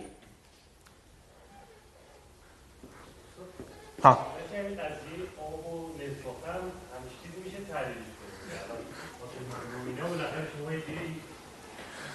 درستتر توضیح بده. اگه جرأت نه توضیح بده چی؟ نه آب و نسکافه اینطوری نیست. بذار با محمد محمد کجا نشستی؟ آه. بذار من برات محمد رضا قشنگ همین مثال توضیح بدم راستی محمد رضا هفته اول میاد میگه احتمالاً این یکی محمد رضا اینه مثلا خیلی آدمایی که من می‌شناسم دیگه. بالاخره مثلا اگر بهش یه آب و نسکافه بدین یعنی مدل گوسفند به من نگاه می‌کنه. یه آب بهش بدین یه تأثیری داره. خب؟ دو هفته سه هفته میگذره مینه منم لبخند می‌زنم اینم آب رو میاره. میگه اصلا قطعی شده. اصلا نگاه یعنی حتی محمد رضا که آدم سگیه به من لبخند می‌زنه وقتی من دارم برشم میام هفته چهارم سر کلاس بحث میشه من میگم غلط کرده.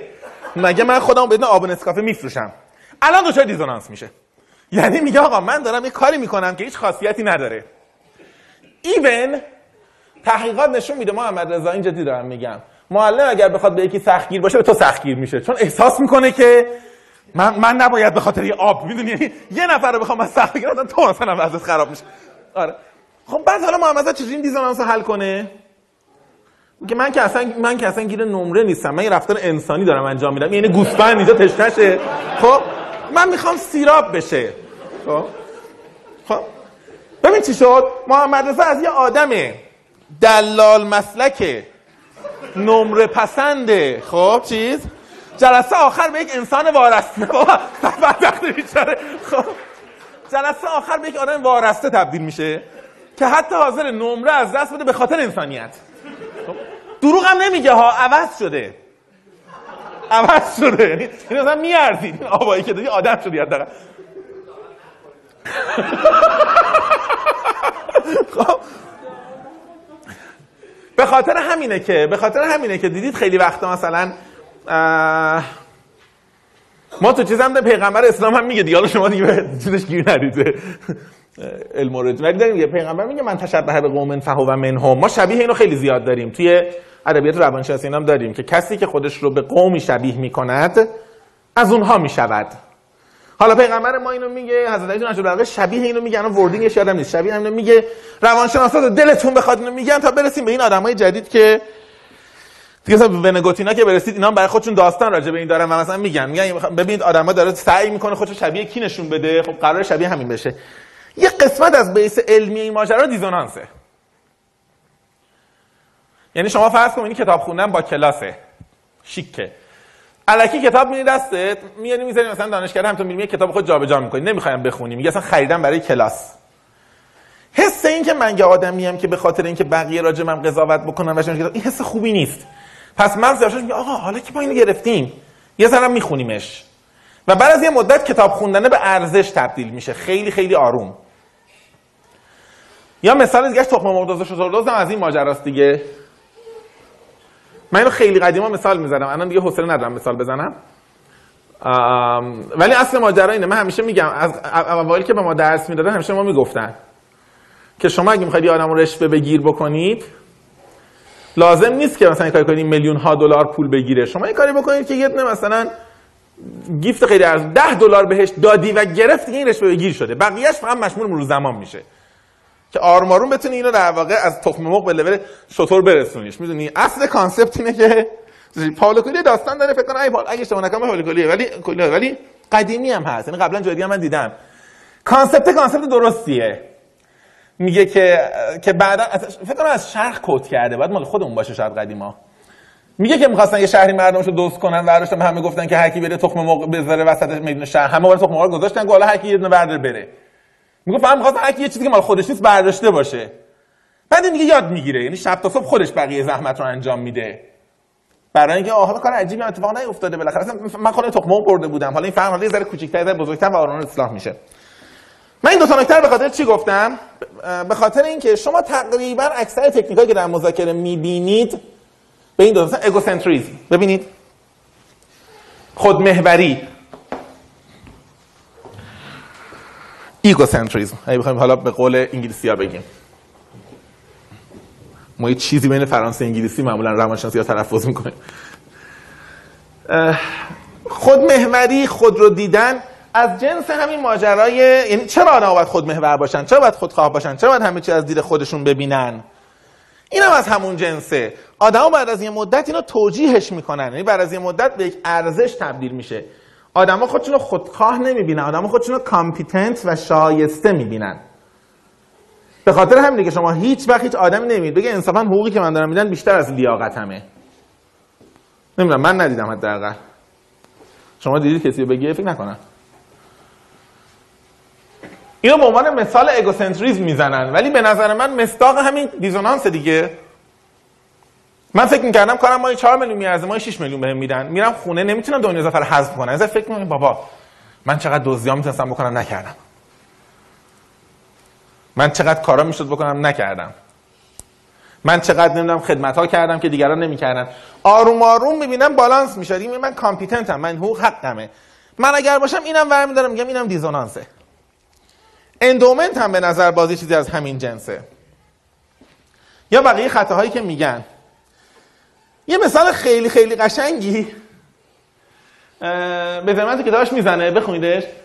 میگه من رفتم از آدما اینو پرسیدم که اگر کسی از شما شکایت کرد شرکت شما رو سو کرده خود شما سو کرد.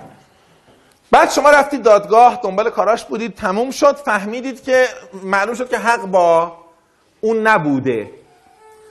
به نظرتون اون باید پول وکیل شما رو بده یا نه؟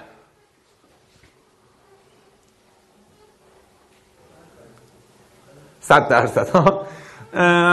به زمان خیلی جالبه. میگه که من این از آدما پرسیدم و یه چیزی هلوش عددی که 80 و چند درصد آدما گفتن که باید پول بده. بعد میگه همین سالو برعکسش کردم. گفتم شما از کسی شکایت کردید؟ رفتید معلوم شده که شکایتتون وارد نبوده. به نظرتون طرف باید پول وکیل و اینایی که به خاطر شما درگیر شده از شما بگیره؟ تو دیگه خیلی آدم شدی سر کلاس یعنی چیز؟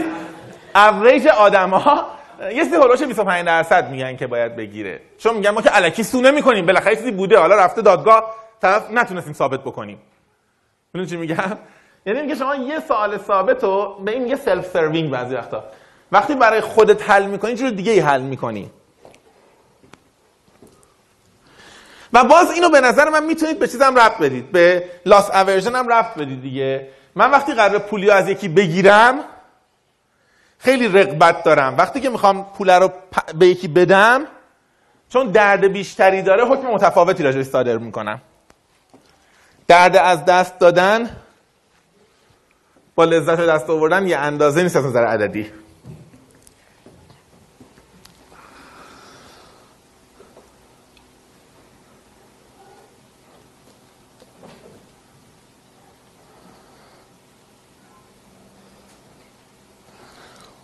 این بحثی که معمولا ما می‌بینیم من جلسه قبلا بهتون گفتم گفتم این بحث اسم choice design مطرح میشه یا options engineering به نوعی به این به این نکات توجه داره.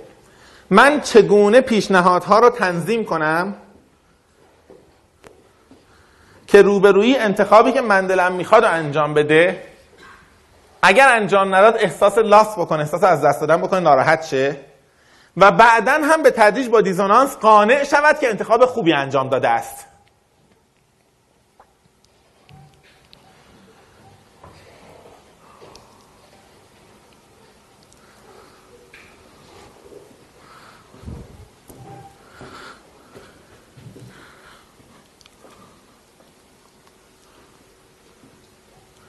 من با توجه به همه حرفا که داریم خیلی سریع می‌تونم براتون یه سری از این اصول مهندسی گزینه ها رو ریویو بکنم.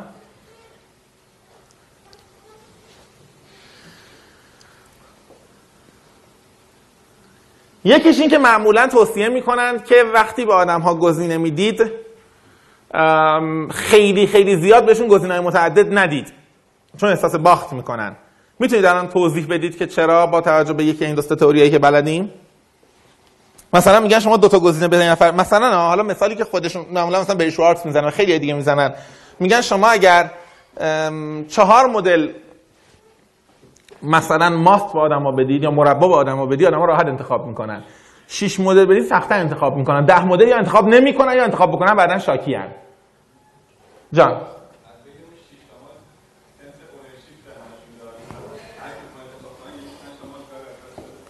آره یه قسمتش سنس اف اونرشیپ آفرین یعنی آدم نگاه می‌کنه. احساس می‌کنه که خب من رو همه اینا یه چیزی دارم دیگه. یه مالکیت کوچولویی دارم. خب تا یه حدی تا یه حدی مسئله وجود داره. ما می‌تونیم بذار دقیقش رو بگیم. درست میگیم. ابوالفضل. نه یه مثال خوبتر می‌خوام بزنم. ببین ما مقایسه می‌کنیم. لیوان داریم. بچه هم از لیوانای هفته پیشش هم حتی مفیده. اینقدر برکت داره.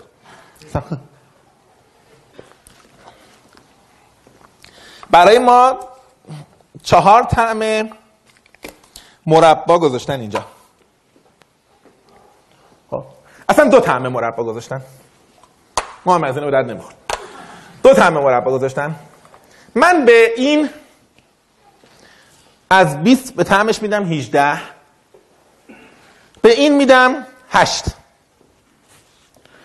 احتمالا انتخابم راحت انجام میدم. 18 رو برمیدارم از 8 م گذاشتم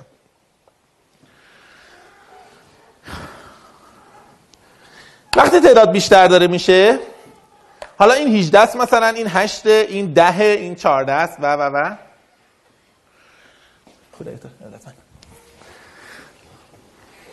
یه اتفاقی میفته من 18 رو بر 18 می‌دانم از 14 و از 8 و از 10 بهتر است. پس برش میدارم. میخرمش.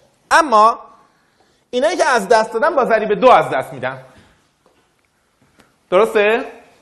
پس یه دونه 16 پنه از دست رفته یه دونه مثلا 20 از دست رفته یه دونه 36 از... نهایتا من با خودم یه دونه 18 رو بردم خونه. 40 تا رو جا گذاشتم. حتی اگر یکی دو تا از اینا رو شما دیسمیس کنید. بگید آشغاله. اون چند تایی که تقریبا قابل مقایسه بوده حالتون رو بد می‌کنه. شما رو لپتاپ بخرید 20 تا لپتاپ بهتون معرفی می‌کنن. شما اصلا 14 تاشو میریزید دور میگید نه گزینه من نیست. تو اون 6 تا فکر می‌کنید. ولی تو اون 6 تا اونی که می‌خواید نهایتا بردارید 5 تای بقیه اون حس لاسه رو میدن به آدم. قطعا بچه مکتب خونه باز اینو بعدا حذفش می‌کنن ولی من همیشه یعنی باید حذفش بکنم در تقاضا اینه که حذفش کنن. اوسی اتفاق میفته دیدی؟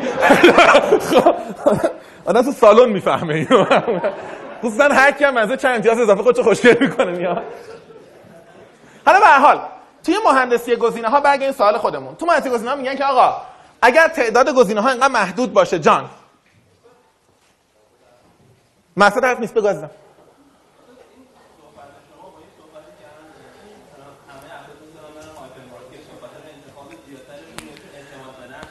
قبول دارم حرف تو. ببین ببین آفرین آفرین. چند تا نکته وجود داره؟ اولا بری شوارتز که این تستا رو انجام میده اتفاقا تو هایپر مارکت انجام داده. یعنی به خاطر اینکه فرض تو تو ذهنش بوده و فرض تو فرض مهمیه. اما چند تا نکته وجود داره؟ نکته یکی این که ما خیلی وقتا هایپر مارکت نمیریم فقط به خاطر اینکه از یک کالا خیلی انتخابا داریم. به خاطر این میریم که احساس می‌کنیم مجموعه بسیار متنوعی از کالاهای دیگه وجود داره. یک. دو ما الزاما نمیریم که بین برندهای مختلف انتخاب کنیم. برندهای دیگه بهمون حس امنیت میدن. یعنی مثلا تو می‌خوای بری فرض کن مثلا کنفلکس بخری. تو می‌خوای کلاگ بخری به هر حال. بعیده مثلا حالا مثلا شعبان مثلا چی چیه؟ شعبان flakes هم اونجا باشه بخری. حس اعتمادی که تو میگی اینه که میری می‌بینی از شعبان flakes اونجا داره تا نستله و Kellogg و فلان. پس با حس خوب میری سراغ Kellogg ا نهایتا تو همون choice محدودت میری جلو. اما اگر جوری باشه که تنوع اینا بسیار زیاد باشه ماجرا عوض میشه. ما معمولا هم تو هر برندی اگه نگاه کنید تفاوت‌ها خیلی زیاد نیست. ته ما... تا نگاه کن مثلا اپل ایدهش چیه دیگه؟ آقا مثلا دو مدل سه مدل چهار مدل. مثلا سامسونگ ورییشن زیادی که میده من نمیگم گوشی بده ها. من خودم مثلا سامسونگ داشتم و خیلی وقت دارم. ولی یه حسی به تو ممکنه بده که همیشه بعدش احساس چشمش دنبال سامسونگ بقیه هم هست. چون دیگه چه مدلایی بوده؟ و مدل اینقدر تفاوتاش کوچیکه تو احساس loss ممکنه بکنی. معمولا اونایی که تنوع زیاد میدن سعی می‌کنن category ها جوری تعریف کنن که تو نهایتا بر اساس preference خودت احساس کنی دو سه تا انتخاب می‌کنی. یعنی تو هیچ وقت واقعا 10 تا انتخاب نمی‌کنی. ولی اگر جوری باشه که نتونی انتخاب بکنی وقت اون باگ ممکنه به وجود بیاد. آره. واقعا ممکنه وجود بیاد. ما آدما انتخاب کردن دوست داریم حق انتخاب بسیار دوست داریم. اگر نباشه ناراحت می‌شویم. اما تعداد انتخابات یه حدی بیشتر بشه معمولا حتی اگه اون لحظه بخریم ریلاکتنتیم اون موقع خیلی رقبت نداریم بعدا هم ناراحتیم به خاطر لاس loss aversion بعدا حسمون رو بد می‌کنه. تو choice design چیزای دیگه هم میگن از جمله anchoring از جمله anchoring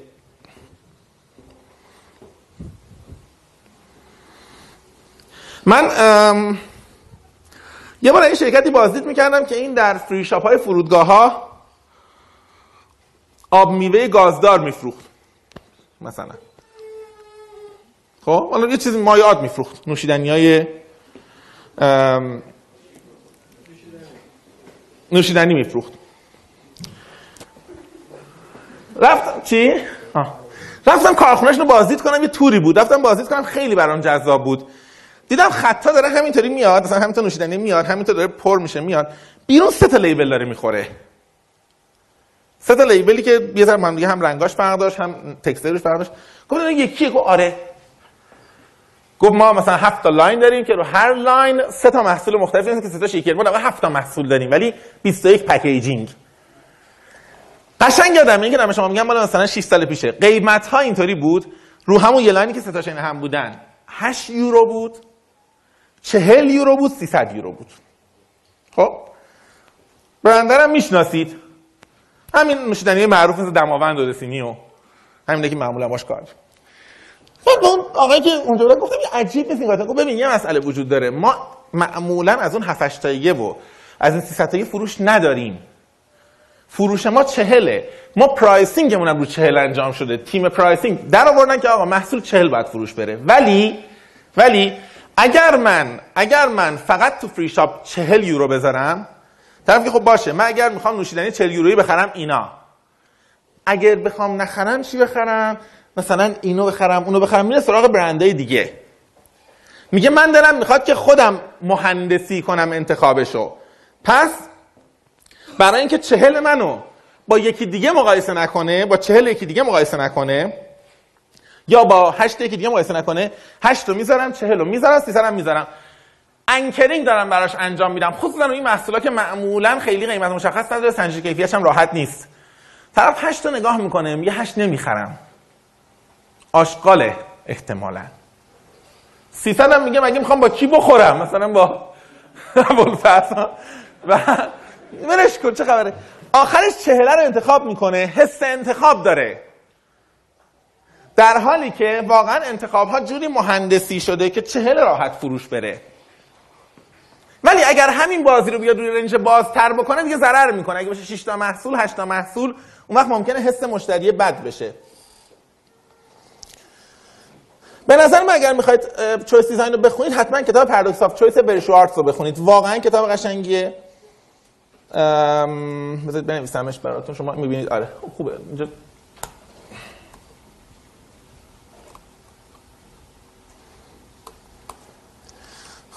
بذار اینجا بنویسم.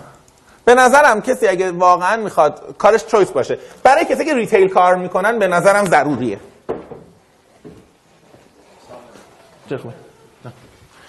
برای کسی که ریتیل کار می‌کنن ضروریه به نظرم.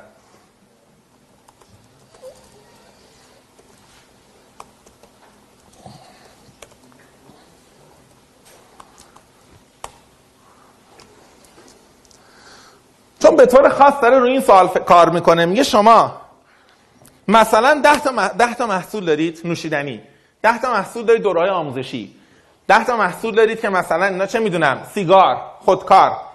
چجوری دیزاین بکنی که دو تا اتفاق بیفته؟ یک مشتری محصولی که تو می‌خوای بخره. دو رضایت بعد از خرید داشته باشه که رضایت بعد از خرید به چیز برمیگرده؟ به بحث لاس اورژن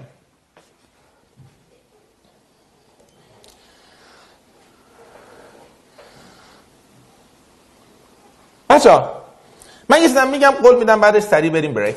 یعنی دیگه اصلا می‌رسیم به break فکر می‌کنم. من ساعتم گفتم کار نمی‌کنه فقط برای فروش آورده بودم. س... نه درست دارم میگم دیگه. ساعت 10 و 25 دقیقه است؟ آره.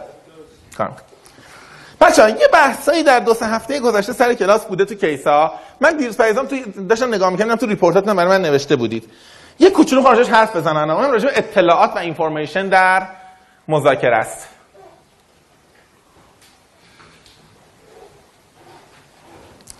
ما گفتیم که مذاکره به هر حال بحثش تبادل اطلاعات اطلاعات دادن و اطلاعات گرفتن و اطلاعات همش از یک جنس نیست. اطلاعات نادرست به ما میدن اطلاعات درست به ما میدن اطلاعات رادیکال به ما میدن یعنی اطلاعاتی که فکر نمی کردیم داشته باشن. دروغ به ما میگن مستقیم و بحثای دیگه. من چند تا نکته هم راجع به اطلاعات و تبادل اطلاعات باید به شما بگم که بدونم حداقل بحث تبادل اطلاعاتمون رو تصمیم گیریمون رو درست بستیم چون معمولا زیر این تاپیک میگم.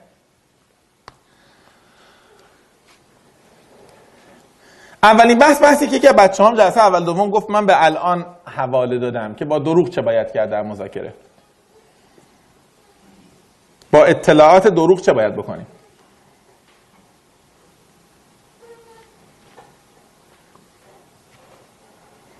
بحث دیگه هم هست حالا بهش اشاره می‌کنیم.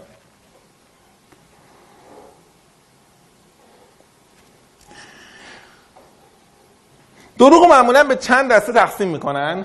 خیلی زیاد. یعنی به دسته متعددی تقسیم می‌کنن. من دو سه دستش برای مهمه برای ما. من دروغایی که به اسم نوروتیک لای میگن دروغ های نوروتیک دروغ های وایت لای و دروغ های سیاه بلک لای رو می‌خوام بگم اینجا. سه تا دروغی که به نظر مهمترین دروغایی که ما در مذاکره میشنویم. دروغ بلک لای دقیقا دروغی که مستقیم به شما دارم میگم و مذاکره ربط داره. شما به طرف میگی که آیا شما غیر از ما با کس دیگه هم مذاکره کردید؟ برای این محصول برای این قرارداد و طرف میگه که نه. و شما می‌دانید که مذاکره کرده است. این میشه بلک لای دروغ سیاه. دروغ سفید دروغی که به مذاکره ربطی ندارد. و طرف می‌گوید. با انگیزه های مختلف.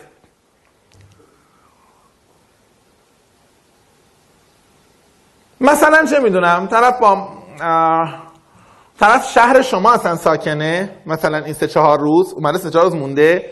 کارهای خودش هم داره انجام میده. به شما تو جلسه میگه من فقط امروز به خاطر جلسه شما اومدم. نمیگه مثلا من سه روز اومدم دارم کارهای دیگه انجام میدم. این دروغ دروغیه که دروغه. ولی یعنی information نادرسته. اما تأثیری رو روند مذاکره شما نداره. حالا داره در منت می‌خواد سرتون بذاره. دروغ سوم دروغ neurotic اصطلاحا بهش میگن. اصلا به آدم هایی هم که این دروغ ها رو میگن میگن دروغگوهای neurotic، neurotic liar دروغایی که اصلا ببین من می‌دونم غلطه تو هم می‌دونی غلطه ولی من میگم. زیادم میگم. به این میگم دروغ نوروتیک مثلا از این کلاس میریم بیرون بعد مثلا میگن کلاس مذاکره شلوغ بود. میگم آره بابا 200 نفر اومده بودن. هممون هم می‌دونیم که این سالن 81 صندلی داره. بعد شما هم گوش می‌دید شما مثلا خب دیگه منظورش دیگه شلوغ بوده منم منظورم شلوغ بوده. و بعضی این عادت رو دارن که دائما اینجوری دروغ میگن.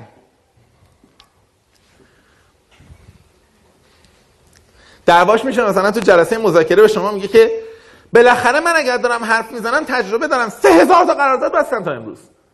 چون ببخشید شما به طور متوسط روزی چند تا قرارداد چند سالته؟ دیدی بعضی خودم عصبانی میشه میگه. به اینا میگن دروغای نوروتیک. دروغای نوروتیک دروغای نوروتیک به راحتی شفا هم پیدا نمی‌کنه. شما بپذیرید به عنوان ویژگی. اصطلاحا روانشناسا میگن آدمای نوروتیک آدمایی که قطع ارتباط با دنیای واقعیت دارن. حالا اصطلاح روانشناس است یعنی اصلا تو دنیای خودش زندگی می‌کنه. یک روایت دیگری رو می‌سازه از دنیا که خیلی هم ربطی به دنیای واقعی نداره.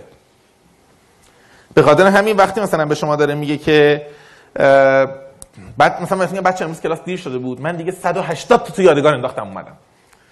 خب. من واقعا تو مغزم داشتم 180 تا می اومدم تو مغزم. و هیچ ربط دنیای واقعی هم نداشته. به اینها میگن آدمای neurotic ویژگیشون اینه که معمولا روایت ذهنیشون یا اصطلاحا روایت subjective شون با روایت objective و عینی فرق داره. و به خاطر همین خیلی حرفایی که می‌زنن از این جنسه. فکر کنم تو مذاکرم شما زیاد ببینید. من یه زمانی امروز صبح واقعیتش وقت نکردم. نگاه می‌کنم. یه زمانی تحقیق دیدم که در کشور ما هم شایع تر از هنجار جهانیه. میزان دروغ neurotic. امروز پیدا نکردم براتون reference بیارم. برای این جمله منو نشنیده بگیرید. یا من اینکه خودتون پیدا کنید. من دور هفته پیدا کنم بیارم. ولی سوال اصلی ما در مذاکره این است. ما سه جور اطلاعات دارن بهمون میدن. در واقع سه جور دروغ دارن بهمون میگن. black white neurotic با اینها چه باید کرد؟ من فکر کنم واضح تر از همه وایت هاست هان رد میشیم ازش قاعدتا. خطرناک ترین قصه اینه که آدم تو دام بیفته بخواد به روبروی حالی کنه که داره دروغ میگه. چون کاست داره بدون اینکه ادوانتج داشته باشه.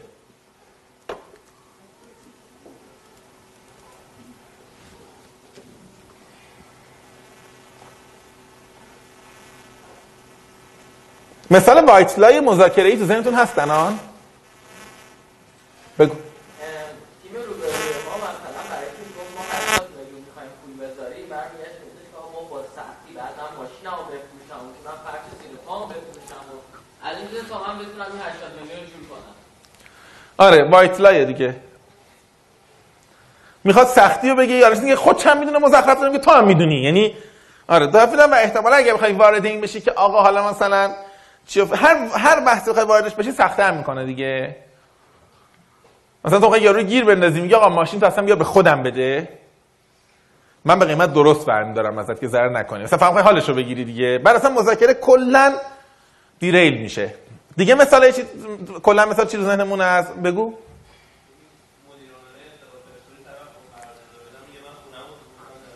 آره سالی یه بار سالی یه بار خونه میفروشن راست میگه.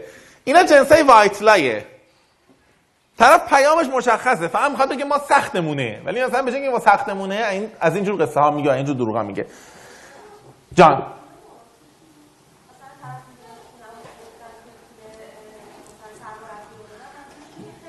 ببین ببین دو تا قصه وجود داره. می تواند نوروتیک باشد به دو فرض. یکی این که این آدم اصلا پترن حرف زدن آدم نوروتیک پترنشون این میشه. یعنی فقط بحث این نیست. زورم که غذا می‌خوره میگه آقا منفجر شدم اینقدر خوردم می‌دونی؟ یعنی همش کنار نوروتیک بودن پترنه. یکی این دومین که به تو هم بستگی داره. اگر واقعا مثلا اون که داره میگه هم اون می‌دونه که منظورش صرفا سختیه و تو هم می‌دونی اون وقت دیگه نه همین وایت لایه مگر اینکه واقعا اصرار کنه. یعنی مثلا در ادامه توضیح بده که آقا اصلا شما بدونی من با چه زحمت این خونه رو خریده بودم می‌دونی؟ بعد دیگه آرمانو تو این نه اصلا این واقعا روایت خونه فروختن داره تعریف می‌کنه برای تو. خیلی از اینایی که مدیران میگن جنس یه جور تعارف از اونوره. یعنی مثلا دو طرف می‌دونن که صرفا راجعش مثلا یه ادعای نادرست وایت حرف می‌زنن. جان.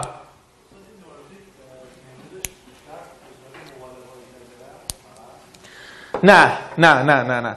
نوروتیک که اتفاقا شاید باید راجعش راجع مذاکره باهاش هم حرف بزنیم خیلی نمودا داره. آندر کردن و اوور کردن هست قطعا. هر دوش. یعنی کسی که کلا تو جلسه میشینن کلا به مثلا چه می‌دونم یه پروژه می‌خوایم انجام بدیم ده روز وقت می‌گیره. ده نفر روز. آدم نوروتیک بهش بگن چقدر وقت می‌گیره بستگی به اینکه موضعش چی باشه. اگه مخالف باشه آقا 200 روز می‌خواد این کار. موافق باشه فردا صبح. یکیش اینه دومیش معمولا چیزی که هست اینه که اینها emotional reaction خیلی شدید دارن. به خاطر همون قطع ارتباط با دنیای واقعی اتفاقی که در مورد آدمای نوروتیک میفته اینه که اینا برای خودشون داستان می‌سازن و بعد داستانه چون خیلی ممکنه فرق کنه ممکنه reaction های خیلی شدید نشون بدن. محمد از من با تو باید مثال بزنم. همینطوری یعنی فقط آدم نم دست ندارن سر همین قصه آبا بریم باز ببین محمد رضا میاد آبا اینجا می‌ذاره. بعد در گوش من میگه که خداییش یه ترم آب آوردن نیم نمره میارزه. فقط جهت شوخی دارم به شما میگم. من اگه آدم سالمی باشم به فرض. خب میگم این شوخی داره می‌کنه ما میخندیم رد میشیم. اما آدم نوروتیک چون subjective world داره و دنیاش جداست این رفت شروع می‌کنه با خود داره با شما حرف می‌زنه با خودش هم حرف می‌زنه. فکر کرده من می‌تونه با چات امام نیم نمره بخره. فکر من چی هم فکر کرده من بدبخت بیچارم آره دیگه حتما فکر کرده من گاوم. فکر کرده من یه آدم احمقی هم که همینطوری. لابد دفعه برای منم بهش بگم آره دفعه دارم داره مثلا یه دونه چه می‌دونم رد بول میاره میگه اینم 75 صدام بعد بعد حالا یه رو گذاشتیم بدبخت شوخی نشسته من دارم خشمگین تر میشم ازش. بعد از یه رو میام میگم احمق! بعد هر چیز فکر می‌کنیم خب این الان تو یوروپ اتفاقی نیفتاد. این بدبخت یوروپ پیش نشسته الان یه میگم به خاطر اینکه الان من دیگه اصلا قصه دیگه ای رفتم جلو. به خاطر همین خیلی وقتا میگن علاوه بر overstate و understate شما over reaction هم از آدمای نوروتیک زیاد می‌بینید. بهترین مثالش اینه. نمی‌دونم شما اطرافتون چنین دوستایی داشتید یا نه یا مدیر یا همکار یا استاد هر کسی. امروز باش دعوا می‌کنی آدم سالم هفته بعد باید شدت دعوای کمتر شده باشه. این چون یه هفته داستان می‌سازه هفته بعد بکشه دیگه. این تازه خشمگین شده. آدمای نوروتیک به مرور که از کیس دعوا میگذره خشمگین تر میشن. فروردین با تو دعوا کرده اردیبهشت یادش نرفت. یه ذره خشمگین تره خرداد یه ذره بیشتره. دیگه مرداد که می‌رسه آتیشیه.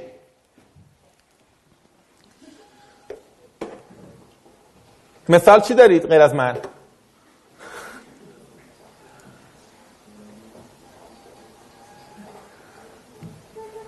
دیدی دارم اینطوری؟ تا حدی؟ نوروتیک بودن صفر و یک که نیست که یه تیفه دیگه. یعنی ماها اصلا چیز اتفاقا توی تستای Big 5 میگن. میگن همه آدما تا یه حدی نوروتیک هستن. حتی ما شاخص neuroticism داریم. یعنی میگن تنها کسی که نوروتیک نیست مرده است. چون بهش دست می‌زنی همونطوری میمونه. آدم زنده بشه دست اینقدر اینقدر وقت خود تکون میده. یه اوور ریاکتی می‌کنه ما به صرف زنده بودن یه ذره نوروتیکیم. ولی نوروتیسیزم معمولا خب حد افراطی بیمار بودنشه. جان.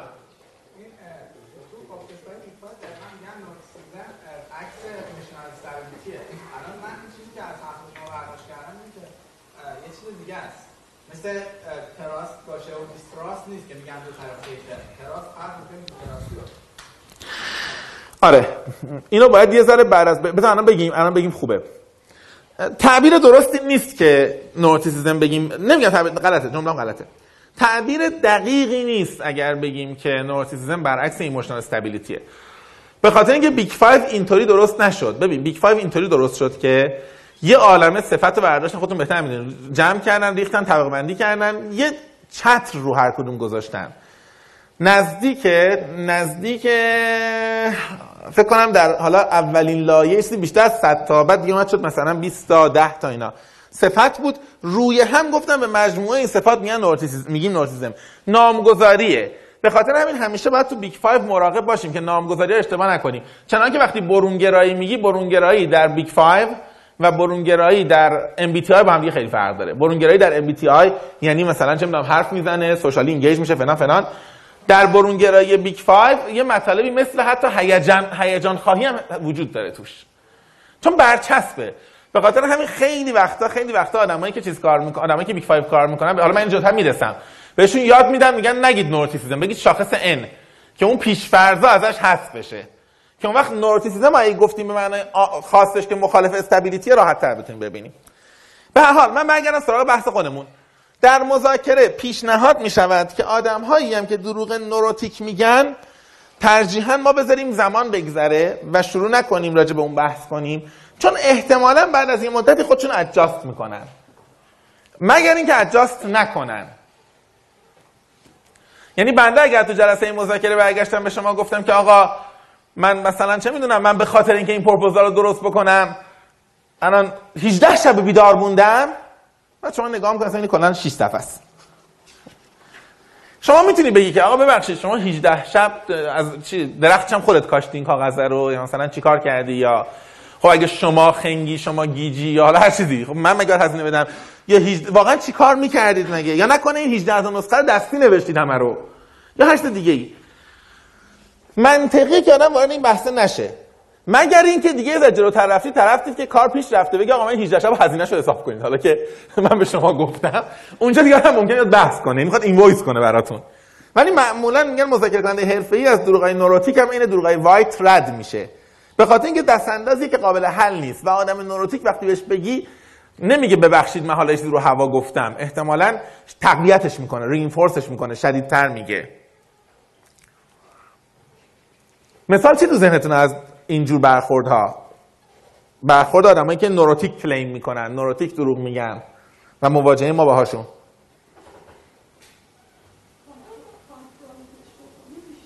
کانفرانس بکنی بیشتر در واقع تقویت میشه و اینا. تو مثلا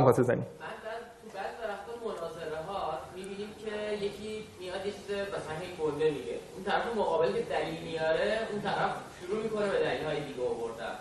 اینو توی مناظره ها زیاد میشه میشه بعضی وقتا آره ولی مناظره الزاما نوروتیک ممکن نیست. ممکن اپروچ طرف باشه که تو رو خشمگین و عصبانی بکنه. قبول دارم حرفت ها. یعنی ریاکشنی که تو آره ازش رد چی. ولی خیلی وقتا ممکنه منظور اون باشه. یعنی طرف من دروغ نمیگم. من دارم یک کلیم بزرگی می‌کنم که تو خشمگین بشی. خب آره. تو فیلمات رابطه خانوادگی خیلی زیاد اصلا کلا آره تو رابطه خانوادگی رابطه عاطفی هم زیاد می‌بینه. تو محیط کارم خیلی زیاد می‌بینیم خیلی زیاد می‌بینیم من مثلا یه مدیر داشتم که هر وقت ما یه مثلا پروژه میباختیم و مناسب میباختیم میگه شرکت دیگه ورشکست شد به خاطر همین یه دونه. و اگه ما یه روزی جمع کردیم به خاطر اینه. همیشه ها تو مثلا سالی کن 60 میلیون دلار میفروختی همه چی خوب بود. بعد ده هزار دلار یه جا رفته بودیم مثلا به دلیل مثلا دیر رسیده بودی اصلا دقیقاً کیس واقعی. ما دیر رسیدیم به جلسه ما بازنده مثلا ما نخریدن لج کردن دعوا شد چی شد. مدیرم گفت ببین 10 سال این شرکت جمع شه نقطه شروعش اینجا بوده. یاد باشه. خب. این برخورد برخورد نوروتیکه دیگه. چون یه بار دوباره نبود. ما دیگه می‌دونستیم. ما می‌دونستیم که تو 10 میلیون دلار ببری نقطه برد شرکت نیست. ولی 3 دلار ببازی قطعا شرکت از همینجا سقوط می‌کنه. حالا وارد بحث شدن با یه چیز قاعدتا کمک نمی‌کنه. معمولا هم یه بعد خود مدیرم این کلیمو دیگه نداره. اون لحظه فقط خشمگین بودنش رو اعلام می‌کنه. ما اگه وارد این بحثا بشیم حالا من میگم ببخشید این حرف شما اقراق نیست. این حرف شما درسته. منطق پشتشه. اون موقعی که ما قفل این بحثا کمک نمی‌کنه و خیلی وقتا مذاکره رو دیریل می‌کنه. سومین نوع دروغ دروغی که نه نوروتیک است نه وایت. بلک و مستقیما با هدف فریبکاری یا گول زدن یا شک... یا در واقع امتیاز گرفتن یا هر چیز دیگه این مطرح میشه.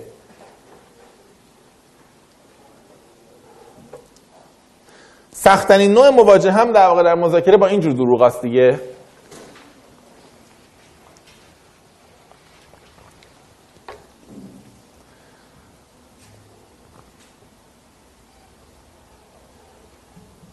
مثال. مثال. شما میری محصول بخری یه حجم زیادی از یه آدم وارد کننده ای به آدم وارد کننده میگی که این محصول شما می‌دونی که محصولش چینیه بعد می‌بره در اروپای شرقی مثلا مجارستان. اونجا یه certificate of origin براش صادر می‌کنن به عنوان کالای مجار میاره به شما میده. و اینو تقریبا همه می‌دونن. میگن ایشون مثلا یه محصولات کمی داره که واقعا مجاره ولی عمده مجارش اصلا محصول چینیه. جلسه می‌ذارید باش صحبت می‌کنید میگن محصول چجوری ماجراش مثلا کجا تولید شده بنا شده با تاکید میگه ما همه محصولمون در مجارستان تولید میشه. حتی نه با استاندارد اروپای شرق با استاندارد اروپای غربی. بعد شما میگه از چین شما هیچ وقت چیز نمی‌کنید؟ مثلا source نمی‌کنید محصول کلا؟ میگه نه ما هرگز این کار نکردیم. رقیبای ما این وقتی الکی اینو گفتن راجع ما نکردیم. با اینا باید چی کار کرد؟ هم تو جلسه است واقعا طرف شما میگه. شما مطمئنید که می‌خواد محصول این کار با شما بکنه. از چین ببره certificate of origin مثلا مجارستان بگیره بهتون بده. اصرار هم داره که نه شایعه است فلان اینا.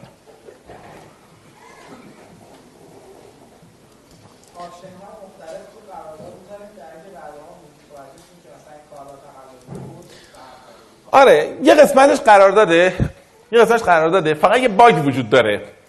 اگر یه آدم واقعا بعدم بخواد واقعا بخواد محصول چینی بده ممکنه بعضی مدت بدونی شما به حال می‌خواید بخرید. چاره هم ندارید. فقط دلتون می‌خواد قیمت بالاتر برای شما charge نکنه وقتی داره محصول چینی رو میده. می‌دونی چی میگم؟ این آدم اگر بخوای option تو قرارداد بذاری احتمال داره بعدش زیر قرارداد بزنن اصلا نیاد نیاد شما بفروشه. چون خودش می‌دونه می‌خواد گیر بیفته. مثلا یا من موجودی ندارم. که چی؟ option بعدی چیه؟ خب اگه جلسه قرارداد نباشه جلسه قبلش باشه که گفتگوهای کلی باشه چی کار می‌کنی؟ یعنی هنوز drafting هم نرسیدیم. جان.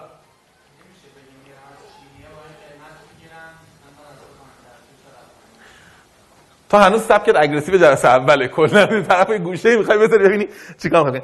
ببین بچه‌ها واقعیتش اینه که جوابه می‌تونه هر کدوم اینا باشه دیگه. فقط ببین بیاین گزینه ها رو فکر کنیم. ما. اگر در مرحله قرارداد باشه قاعدتا contract رو reinforce می‌کنن. به همین سبک شما. یعنی میگن باشه ما اینو داریم تاکید می‌کنیم. فلان نه. حالا بعدا به جلسه قرارداد می‌رسیم. یه ترم ورز وجود داره. تو قراردادا پره. یه جور چیزه. یه جور قول گرفتن خیلی محترمانه است. این دفعه قرارداد دیدین رو نگاه کنید. تقریبا معناش میشه از آنجا که دیگه ها؟ اول خیلی از قراردادهای خارجی شما اینو می‌بینید. تو قرارداد ایرانی هم اخیرا من دارم می‌بینم تو قرارداد فارسی هم دارن می‌نویسن. انقدر ظاهرا دروغ و تقلب زیاد شده. ورز معمولا اینطوری اول قرارداد مثلا من, من چند ترم ورز بگم اول قرارداد این قرارداد آها، از آنجا که از آنجا که شرکت X نما... اعلام کرده است که نمایندگی انحصاری شرکت فلان را در خاورمیانه دارد و از آنجا که این شرکت اعلام کرده است که ده سال در این حوزه کار کرده است و و و بدین وسیله مثلا طبق این قرارداد خدمات مثلا تأمین مواد اولیه یا خدمات تأمین هر دیگه در زمینه فلان به این شرکت واگذار میگردد. این نمیشه قراردادیه یعنی حقوقی این کارو می‌کنن.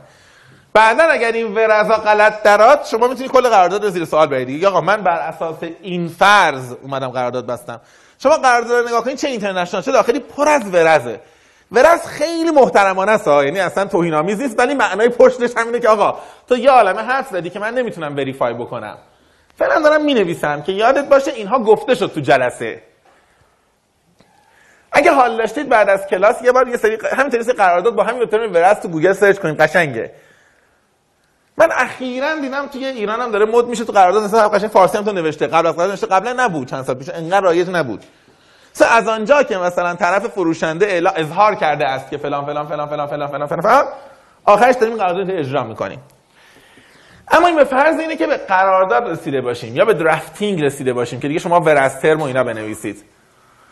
اگر معمولا به این نقطه اینو میگم و break مون رو شروع می‌کنیم. اگر معمولا به این نقطه نرسیده باشید یعنی هنوز گفتگوهای اولیه باشه شما واقعا دلتون بخواد با روبرویی کار بکنید و از یه طرف روبرویی داره data ی غلط به شما میده و شما میترسید که سر این data بعدا شما رو شارژ کند.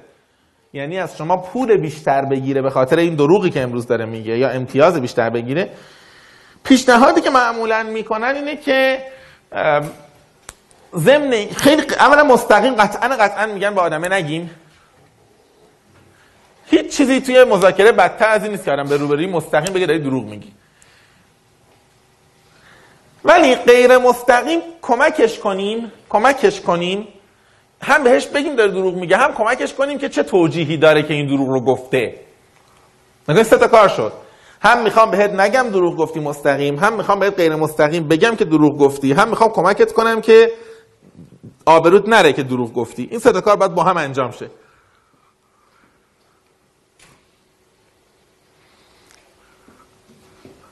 یه مثال کوتاه می‌زنیم سر این ولی بعد از بریک ادامه میدیم. مثلا مثال جان مثالی که مثلا طرف می‌خواست جنس چینی رو به اسم معلوم وارد بکنه یه کاری که خریدار می‌تونه انجام بده می‌تونه بگه البته چینی اومده بوده این کارا فرقی نمی‌کنه من مثلا یه چیزی که ارزون باشه اونو کار کنم یعنی آفرین.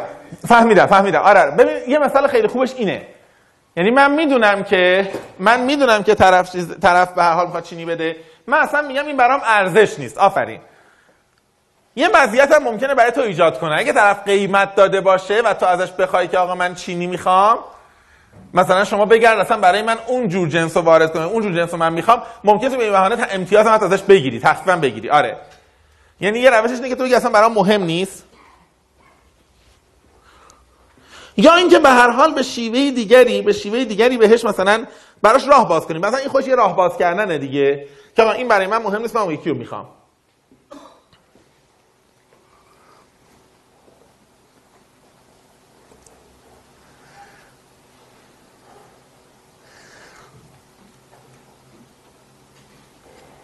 من فرض کنید رفتم یه شرکتی یه شرکت ایرانی مثلا برای دفتر مبل بخرم. یعنی مبلمان اداری بخرم. این شرکت مشهور است به رفاقتی هم داریم. حالا مثلا می‌خریم مشهور است به دیر تحویل دادن. بعد نشسته داره به من توضیح میده با اصرار که ما ویژگیمون اینه که از لحظه ای که شما پول بدیم محال بیشتر از پنج روز طول بکشه و دفتر شما مبله شده. و من همین الان دو مورد تو ذهنمه که ایشون سه ماه پول گرفته و اصلا صندلی ها نیورده و مبلمان نیورده و اینها. ببین یه روش اینه که یه روش اینه مستقیم بگه. بگه خجالت بکش. خب. من سه نفر می‌شناسم از تو با تو معامله کردن. دو نفرشون هنوز گیرن. خب این روش طرف حالش رو می‌گیره. خیلی احتمالا خیلی لذت چیزم به ما میده. لذت خوبی به ما میده. ولی پررو هم میشه دیگه. پررو هم میشه. یعنی حالا ممکنه برگرده بگه که اصلا همینه که هست یا برگرده بگه نه حالا اون دوتا رفیقات دروغ گفتن بهت یا هر هر جلسه مذاکره خوب نیست. شاید اگه مثلا باشیم یه روش منطقی تر اینه که هم می‌خوایم نگیم دروغ میگی هم می‌خوایم مثلا بگیم مثلا ممکنه برگرده آخرش بگه که بابا مثلا ولی چقدر جالب انقدر رقابت تو این صنعت زیاد شده آدم‌ها حاضرن چند همدیگه تخریب کنن. من اگر شما رو ندیده بودم شاید باور نکنی. ندیده بودم که شما چقدر متعهدی ما نکنی. دو سه مورد تا حالا دیده بودم میان میشنن شایعه می‌سازن میگن مثلا شرکت فلان انقدر مثلا دیر تحویل میده سه ماه بعد تحویل میده رقابت خیلی کثیف شده این صنعت. آدم الان داره می‌فهمه. چقدر خوب که من مستقیم شما دیدم. خب؟ این حل نمی‌کنه ها ولی به طرف یه سیگنالی میده که آقا من دیتا های دیگه ای هم دارم. حالا اینجا بستگی داره روبروی دیگه چه بازی بکنه. من نمی‌دونم. روبروی ممکنه برگرده توضیح بده که اصلا آره مزخرف میگن و بعد متحدتر باشه به تحویل. ممکن اگر هوشمند باشه بگه آقا نه دروغ نگفتن. ما چهار مورد داشتیم تا حالا در طول این چند سال. شاید یکی از همین چهار تا دو تا این چهار تا بوده که trust بخره. همون بحث trust و appreciation. trust بخواد بخره. این دیگه approach اون میشه. ولی من برام خیلی مهمه بچه ها خیلی خیلی مهمه که دقت داشته باشیم هر یه باری که ما به روبروی میگیم تو داری دروغ میگی داریم یک هزینه ای پرداخت می‌کنیم. روانی عصبی. راحت وارد این بازی نشویم. راحت نشویم وارد این بازی. خیلی بازی خطرناکه من دیدم خیلی مچ گرفتن برای ما خیلی حس خوب داره و این خیلی خطرناکه. خیلی خیلی خطرناکه. اکثر آدمایی که تو مذاکره فیل می‌کنن آدمایی که خیلی از مچ گرفتن لذت می‌برن. ببین من مثلا چیزم دیگه من مثلا خیلی هفته ها مثلا تهران نیستم بعد میام پیش شما. خب. این هفته تهران بودم کامل. حالا شما منو می‌بینید خیلی از دروغایی که ما تو دسته میشنویم اینطوریه. منو می‌بینید به هم میگه ما هم ارزان مثلا این هفته این هفته مسافرت بودی. بعد من احساس کنم حالا می‌خوام توضیح بدم که بودم نبودم. بعد میگم بودم بهم می‌خوام بگم پیروز جواب مثلا چیز. من ندی بدم میگم آره مسافرت بودم. خب.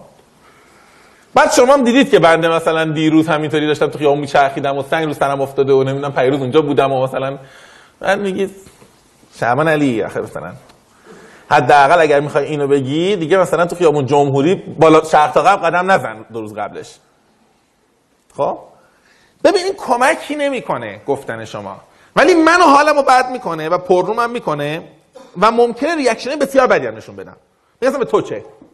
اصلا مهمه؟ اصلا دلم اصلا شو ببین هر چیزی بگم به ضرر شماست. هر چیزی بگم به ضرر شماست.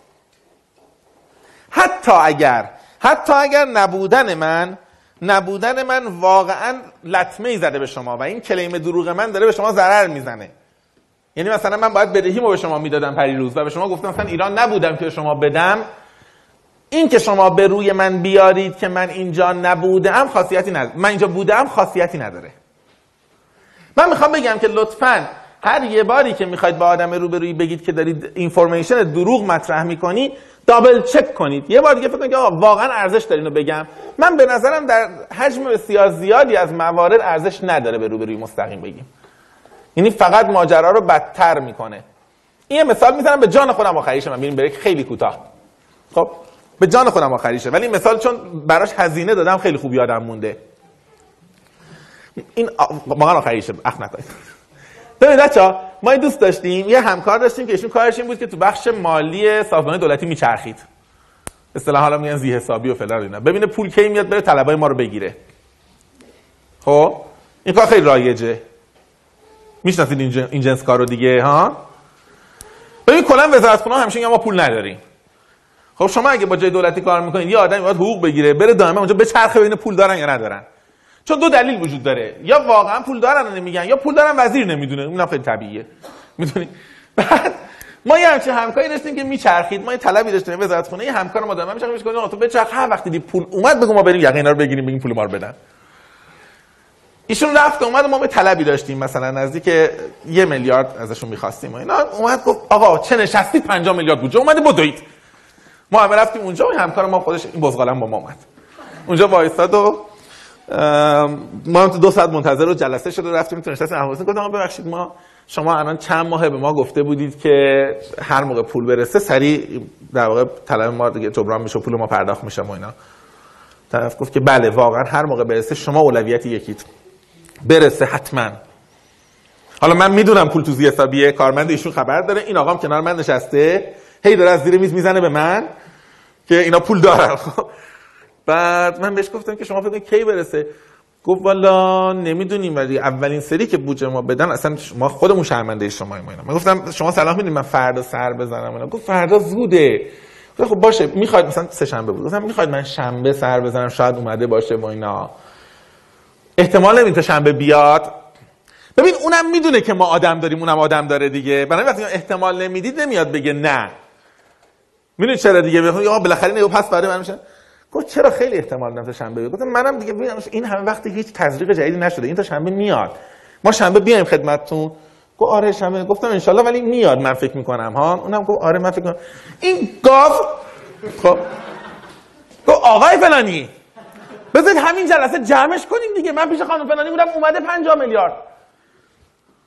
بعد هی من حالا من دارم به پاش می‌زنم که توی دقیقه ساکت یه دو بار دیگه توضیح داد. اون مدیر رو چی گفت. آقا درست میگی شما. 50 میلیارد اومده. اتفاقا فردام یه صد میلیارد قرار دوباره واریز بشه به وجهان بیاد. شنبه میاد. ولی مسئله اینه که 100 تا گنده تر از شماش تو نوبتن. آقا همش تموم شد شما رو خبر میدم. بیا. اینم به من گفت. ما یه ما نشستیم برام دیگه مدیر عوض شد. مدیر بعدی تا دوباره از اول باش دوست شیم. خب دیگه هیچی دیگه پول تقریبا داشت می‌رفت. می‌خوام بگم ببین ما می‌دونیم ولی یه مسئله وجود داره. من برم این آدم چی بگم؟ به این میگم پول اومده یارو میگه نه. میگم ان شنبه میاد بگم آره میگه آره. بعدش میگم ببخشید مزخرف میگی. پول تو حسابتونه. خب میانو میگه همینو به من میگه دیگه. نمیاد بگه ببخشید من فکرم شما نمی‌دونی. حالا که ضایع شد می‌دونی من به پولو بدم. هیچ وقت نمیگه. ولی عجیبه که ما به شدت علاقه داریم دیتایی که داریم رو رو کنیم تو جلسه. عمده دیتا که رو می‌کنیم معمولا به نتیجه نمی‌رسه. یکی می‌خواد چیزی اینجا بگه. تو بودی درست مگه از اول که اپروچ دیگه ای رو پیش می‌گرفتیم مثلا اپروچ مبتدع و اینا مثلا گفتیم خب فلان روز فلان کلاسیک و فلان خب بعد میگه تو آدم داری تو مجموعه من اینا هر روز می اینجا میچرخن. ما میگیم اینا دارن میرن امضای نامه ها رو بگیرن. نمیگیم که دارن میرن اطلاعات شما رو بگیرن که. خب. واقعیتش اینه که اطلاعات درون سازمانی تو ببین همه می‌دونن معمولا. تو شرکت های خصوصا بی تو بی که کار می‌کنی همه می‌دونن تو تو روبروی هم آدم به هر حال خاص خبر هست. مقاله ندونن. ولی هیچ وقت نمیشه مستقیم اینو گفت. خیلی حس بدی به روبرویی میده. به خاطر همین تو تو مذاکره عملا هنر دیگه اطلاعاتی که داری و دوباره از طرف بگیری. اصلا خیلی از مذاکره همینه. شما اطلاعاتی داری می‌خوای از روبروی دوباره بگیریش.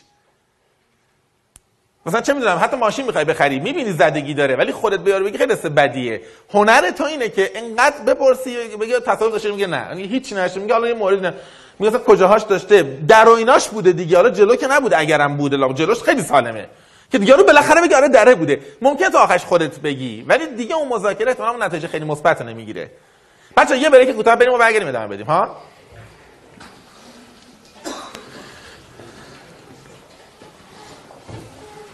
ببین بچه ها ما از اگه دقت کرده باشید یه روندی تو کلاس ما هست. هر موضوعی که شروع میشه تموم دیگه نمیشه. یعنی هر جلسش برمیگردیم. فقط یه موضوع جدید هم اضافه میشه. اینو دقت کردید احتمالاً. یعنی مثلا ما تصمیم گیری شروع شد دیگه هیچ وقت نمیشه تصمیم بسته شده. دیگه هی بهش برمیگردیم. opening و closing شروع شد همینطوری و planning بسته دیگه. امروز یه بحث جدیدی هم دست درد نکنه. یه بحث جدیدی هم امروز می‌خوایم شروع بکنیم. اینم اضافه میشه به بحث قبلی. یعنی جمع نخواهد شد.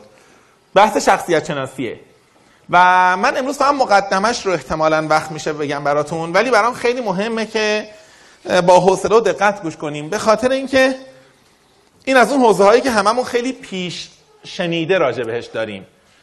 یعنی هر کدوم یه جاهایی شنیدیم گفتن یه جاهای خوندیم و این خیلی سخت می‌کنه بحث شخصیت و شخصیت شناسی رو. خیلی زیاد سخت می‌کنه. ما به چند دلیل به چند علت لازم داریم که شخصیت شخصیت شناسی رو بفهمیم و بدونیم. من چند تا علت رو بگم که شما هم در بقیه کلاس دنبال اون علت ها باشید. یکیش به خاطر طبیعتا شناختن روبروییه. آدم روبرویی چه ویژگی های شخصیتی داره چه صفاتی داره چه رفتارهایی انجام خواهد داد و حد زدن الگوی رفتاری دیگران. یکیش. یکی دیگهش که به نظرم مهمتره شناخت خودمونه.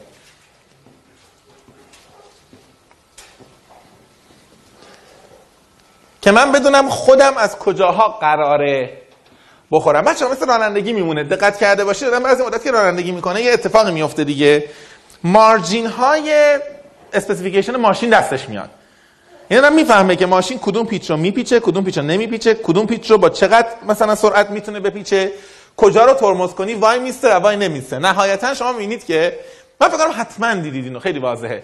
یه آدمی که یه دونه مثلا 206 داره و مارجین توانایی ماشینش دستش اومده می‌دونه که این ماشین کجا می‌تونه لایی بکشه کجا نمی‌تونه بکشه. می‌دونه که چقدر پیچوندن فهم ماشینش رو چپ می‌کنه یا نمی‌کنه. ممکنه به راحتی در یه اتوبان در یه کورس روشن رقابت با یه آدمی که مثلا یه کلاس پنج گرفته دیروز گرفته موفق تر باشه. چون اون نمی‌دونه احتمالا که چقدر می‌تونه کجا گاز بده و کجا نمی‌تونه بده و این ترمز کجا عمل خواهد کرد و کجا نخواهد کرد. یا ممکنه اون یکی از همه توانایی استفاده نکند یا برعکس اوور استیمیت بکنه مثلا جوری گاز بده جوری بپیچه که ماشینه تحمل نکنه از باندریا رد بشه. ما آدم هم همینیم دیگه برای یه بخشی از شخصیت شناسی دونستن و یاد گرفتن حد و مرزه خودمونه. که من بدونم تا کجا می‌تونم بازی کنم. چقدر می‌تونم بازی کنم؟ توی مذاکره و جاهای دیگه. انگیزه های دیگه هم وجود داره برای اینکه شخصیت شناسی یاد بگیریم. یکیش بحث برندسازی شخصی مونه در حوزه مذاکره و در بیرون حوزه مذاکره. صادقانه بخوام به شما بگم نظر شخصی من طبیعتا مثل هر چیز دیگه که میگم. من فکر می‌کنم یکی از چیزایی که تو آینده من و شما نقش داره بر آینده شغلی و موفقیتمون برند شخصیه که می‌سازیم برای خودمون. به خاطر اینکه ام داره تقریبا کمودیتی میشه یعنی همه تقریبا مدرکشو دارن.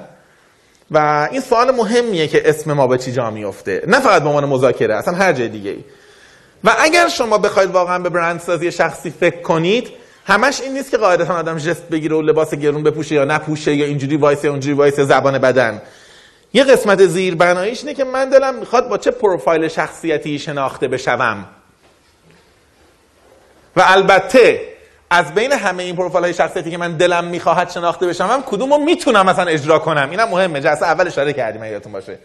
یعنی من ممکنه بتونم 10 تا 20 تا پروفایل مطلوب در بیارم. بگم من من محمد رضا شعبان علی به هر کدوم این پروفایل رو بشناسن خوب است. سوال بعدی اینه که حالا کدوم رو می‌تونی بری؟ ممکنه ماها بتونیم همه این نقش ها رو ایفا بکنیم اما ما دنبال نقشی میگردیم که کمترین استهلاک رو در ما ایجاد کنه. من بعضی وقتا حالا اینجا وقت کلاس نمی‌خوام اینطوری بگیرم ولی فقط فقط صورت مسئله رو میگم. من بعضی وقتا برای اینکه مثلا اه، برونگرایی درونگرایی به معنی ام بی تی رو با بچه‌ها تست کنم میگم یه عدد بذاریم. صفر رو میگیم در واقع طرف کاملا درونگراست 100 رو میگیم کاملا برونگراست. بعد به بچه ها میگم بیاید سعی کنیم عدد ده رو بازی کنیم عدد سی رو بازی کنیم عدد 80 رو بازی کنیم. خب؟ میشه همه رو بازی کرد. و بعد ما بلد باشیم ها با کی؟ بذار با کی تست کنیم.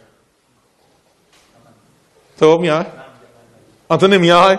تو داوطلب نیستی. این صندلی جلو کاستش خیلی بالاست می‌دونی؟ تو میای؟ آره. خب وایسا. ببین بذار من بیام پایین. یا, تو اصلا بیا اینجا. ببین بچه ها ما می‌خوایم ایشون یه خانومن با من سوار تاکسی شدن. خب؟ و ما می‌خوایم با هم دیگه چند تا عدد چند تا چیز کنیم. صفر درونگرای مطلقه. صد هم چیزه؟ صد هم برونگرای خیلی مطلقه. خب؟ دیگه کاملا سوشال اینگیج دوست داری گپ بزنی یا حرف بزنی اینا. خب؟ از چند شروع بکنیم؟ از صفرش شروع بکنیم. نه نه نه نه. من یه رفت من حرف می‌زنم تو چیز کن. تو باید جواب به من بدی مثلا. من نشستم مثلا تو تاکسی خب؟ مثلا اگه تو فرض کن صفری الان در اون گره مطلقی. بعد من بگم که شما مثلا من خانم دانشگاه پیاده میشید؟ بله. پنج بود. حالا صفر هم نبود. چون این صفر رو تو می‌کردی به پنجره. می‌دونی اصلا نگاه نمی‌کردی این برا ولی عنوان پنج قبول می‌کنم ازت. خب. حالا مثلا فرض کن اگر سی بودیم خواستم مثلا بپرسم که واقعا معلم آدم باید احمق باشه که آدم بعد چهارشنبه سوری بیاد سر کلاس این موقع. نمی‌دونم. شما هم دانشگاه میری؟ سی نه سی بیشتره بابا. سی چی میشه؟ مثلا بخوای یه ذره بیشتر از این به چیه؟ ببین من انتظارم اینه که شما همتون همتون بتونید یه عدد بهتون میگن اسوسییت می‌کنن همون لحظه بتونید با همون عدد بازی کنید. خب بیان دانشگاه آه خب حالا مثلا بهتر شده سی شد خب. حالا فرض کن مثلا دیگه نمی‌شناسیم تو هم مثلا صدی. خب. خب.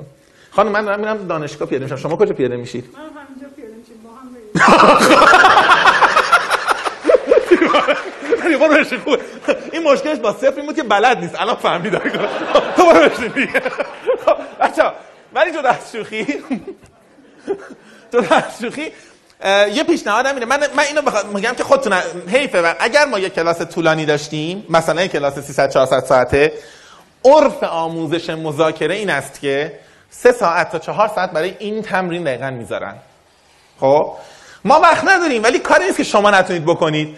به نظر من تمرین ساده یه ولی خیلی هم اثر داره ها. اثر اینه که دو سه نفر با هم دیگه میشینیم. یه نفر چیز بکنه رواحت می‌تونه ناظر باشه یا نباشه هی عددهای مختلف رو انتخاب کنیم و شروع کنیم اجرا کردنش. من پنجاه بودم اینجا چی می‌گفتم؟ 90 بودم چی می‌گفتم؟ من فقط برای اینکه سر کلاس یادمون بمونه از الان تا آخر ترم موضوع موضوع که ویژگی شخصیتی میگم بعضی وقتا اینطوری چند تایی میریم. یعنی مثلا یهو میگم بچه ها من معلم نوروتیکم از صفر 20 50 100 چهار بار یه جواب سوالی که که بچه ها داده رو یهو میدم. دیگه از الان قرارداد می‌دونیم برای چیه دیگه. حالا ممکنه که بچه ها سوال بپرسه ممکنه نق بزنه ممکنه نقد کنه ممکنه هر چی باشه مهم نیست. من سعی می‌کنم پترنا نشون بدم. اما الان بگم حرفمون چیه؟ همه ما باید بتوانیم باید بتوانیم پترن های مختلف شخصیتی رو نشان بدهیم. یعنی بازی کنیم. باید بتوانیم. خب؟ اگه نتونیم نمی‌تونیم در بقیه هم تشخیص بدیم. من وقتی می‌تونم مایندست یه آدمی رو که داره درونگرایان رفتار می‌کنه بفهمم که خودم بلد باشم بازیش کنم. خب و چیز دیگه. اما بحث پرسونال برند یه چیزه. درسته که من می‌توانم خیلی از ویژگی های شخصیتی رو اجرا بکنم. اما کدوم ویژگی ها برای من راحتتر و نزدیکتره؟ که با مینیمم افورت اجرا بکنم. تو الان 80 اگه بخوای اجرا بکنی اصلا چیزی تا 10 بخوای اجرا کنی پیر میشی. چون اصلا خودت ده نیستی. خب؟ پس بهتره من personal brand ی رو develop بکنم شکلش بدم که به نظرم نزدیکتره به ویژگی های خودم. پس یه بار دیگه برمیگردیم. ما personality رو در مذاکره یاد می‌گیریم. یک به دلیل اینکه رفتار روبرویی رو بفهمیم. دو به خاطر اینکه قوت و ضعف خودمون رو تحلیل بکنیم محدودیت های خودمون رو بدونیم نقاط قویمون رو بدونیم که چه جاهایی می‌تونیم بهتر بازی بکنیم. سه به خاطر اینکه personal brand خودمون رو بتونیم بسازیم بتونیم طراحی کنیم. اما طراحی نه به معنای اینکه چیزی که نیستیم نشون بدیم به معنای اینکه چیزی که هستیم رو ریفاین کنیم. خب؟ و چهارمیش که هم ساده است هم خیلی مهمی که بتونیم صفت های مختلف رو بازی کنیم. همین چیزی که الان دیدیم. جان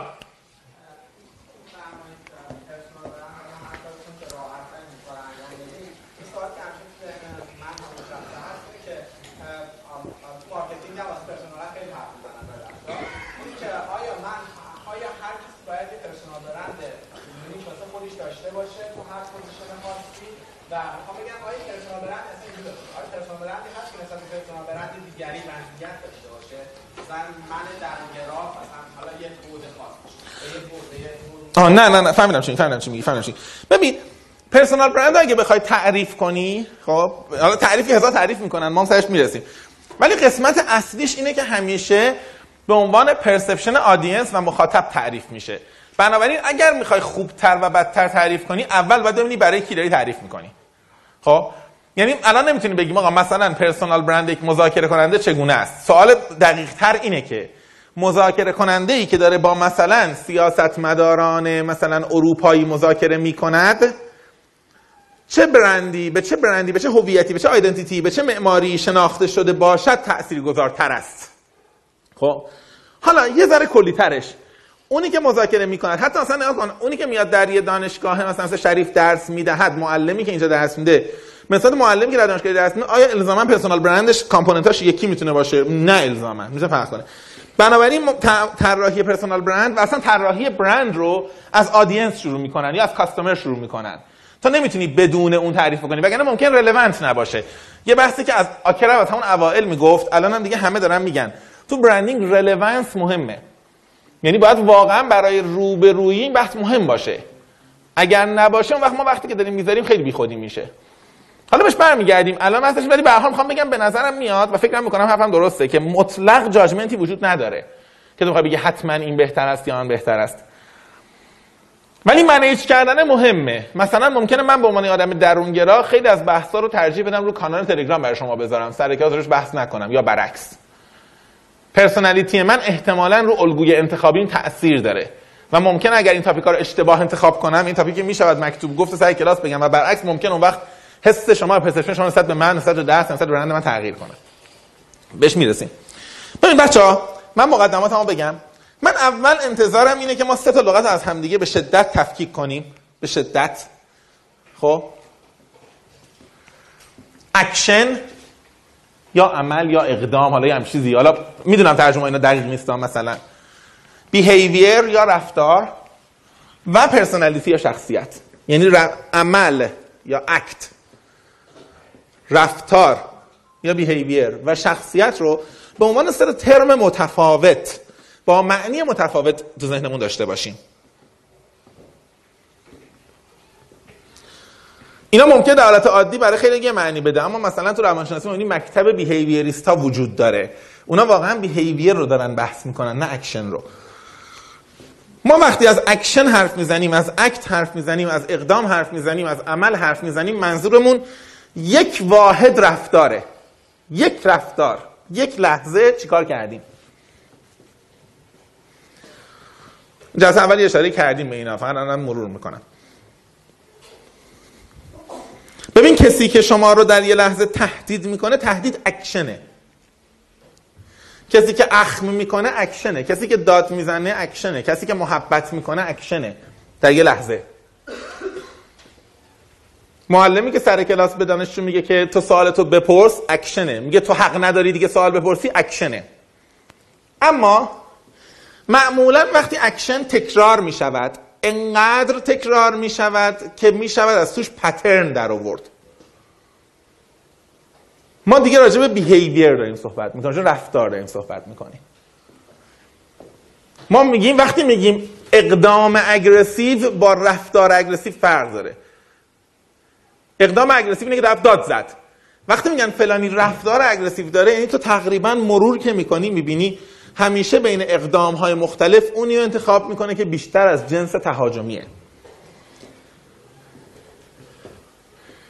و لایه بعد از بیهیویر که پرسونالیتیه لایه که انقدر این عمیق میشه انقدر بلند مدت میشه انقدر دائمی میشه انقدر persistence پیدا می‌کنه که ما قشنگ, می‌تونیم بگیم آقا این آدم اصلا با این الگو شناخته می‌شود.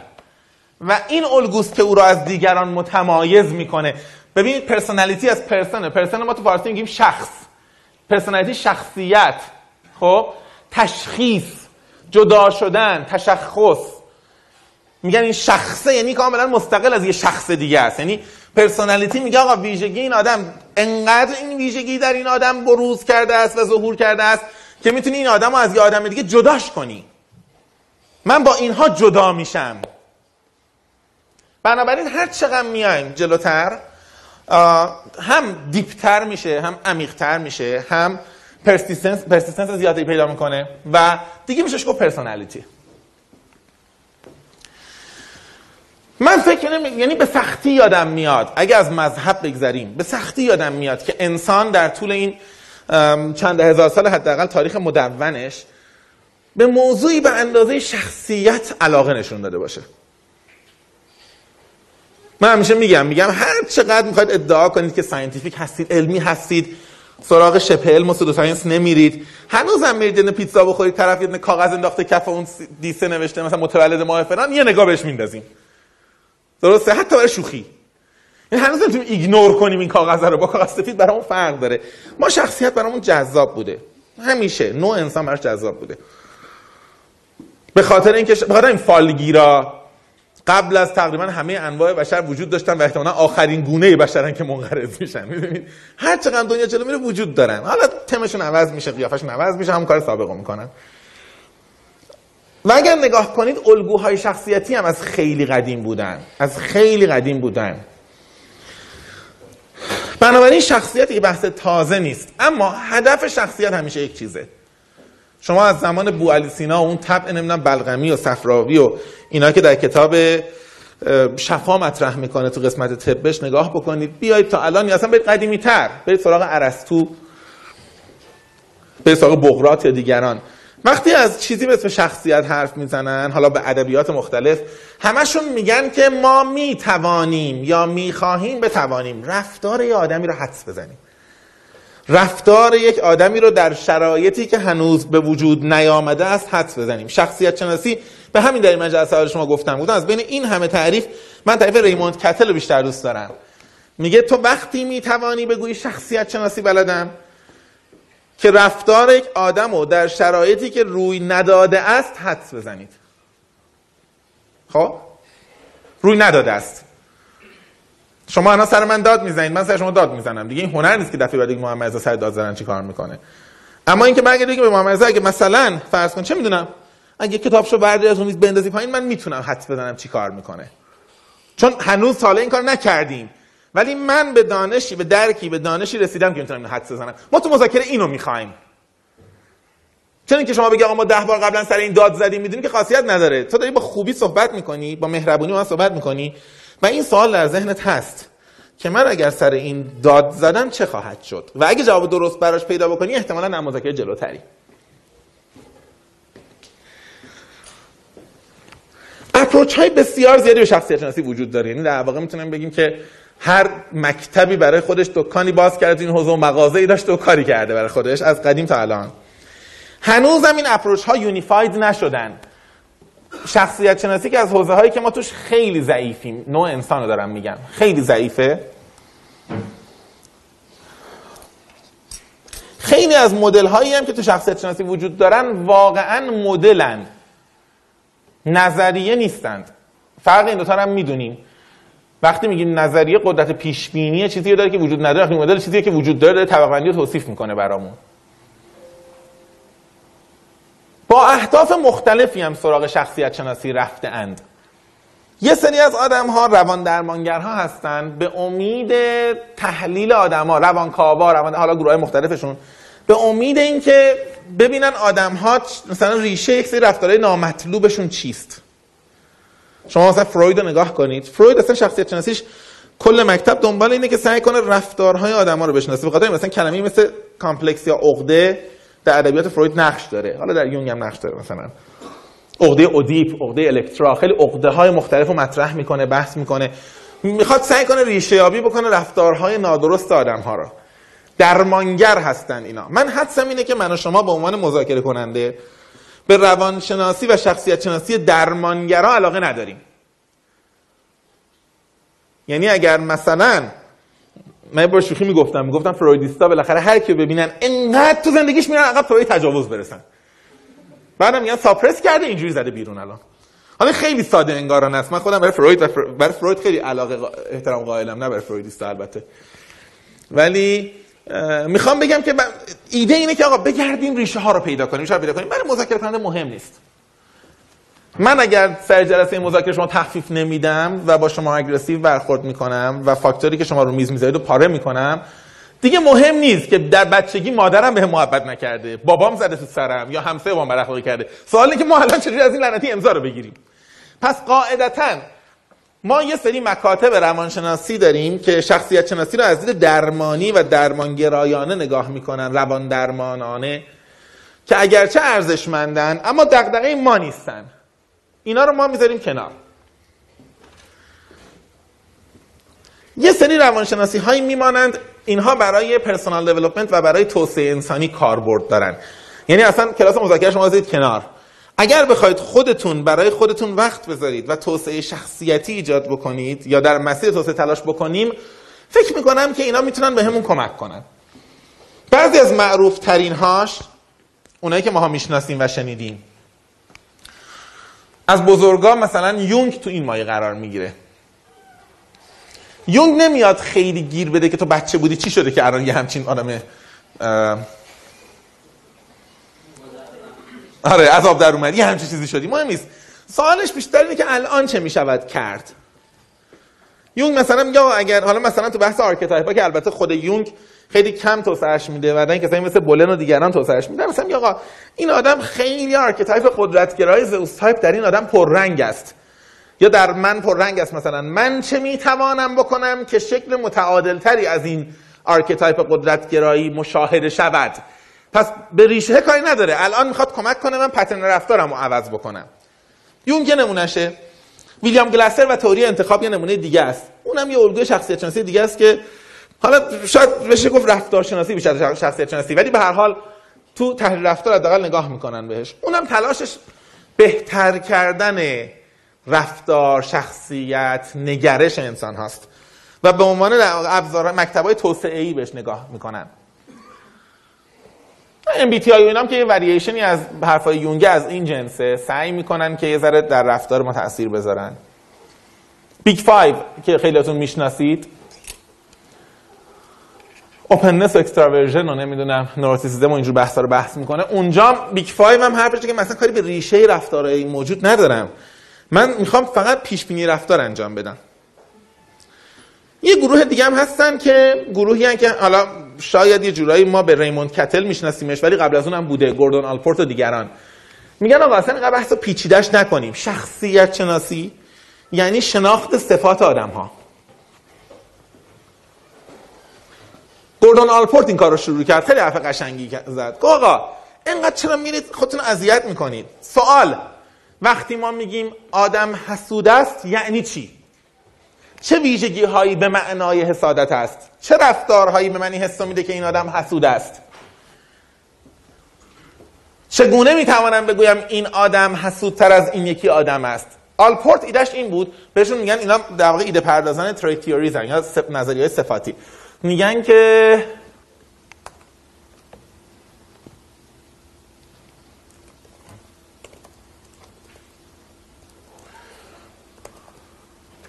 اینا میگن که آقا ما اگر اسما رو بلد باشیم اگه صفات رو بلد باشیم مسئله حله. اگر ما نمی‌تونیم همدیگر رو درست تحلیل کنیم به خاطر اینه که صفتها رو درست نمی‌شناسیم و نمی‌فهمیم.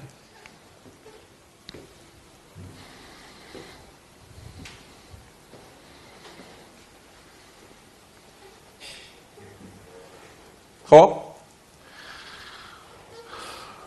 اینا بعدا پیشرفت کردن حرفاشون خیلی زیاد توسعه پیدا کرد و به سری آدمای دیگه رسید. ما سر کلاسمون سراغ دو دسته نظریه شخصیت شناسی خواهیم رفت که در مذاکره رایج است. یه دسته این صفاتیان که از آلپورت شروع شد گفتم ما, ما بیشتر مدل کتل رو میگیم. کتل خیلی جمع و جور کرد اون مدلو. آلپورت انقدر آدم بیکاری بود 4500 صفت در آورد. گفت کسی اینا رو کامل بفهمه حله؟ یا حل یا مرده دیگه. بالاخره به آخر عمرش دیگه باز مسئله حله.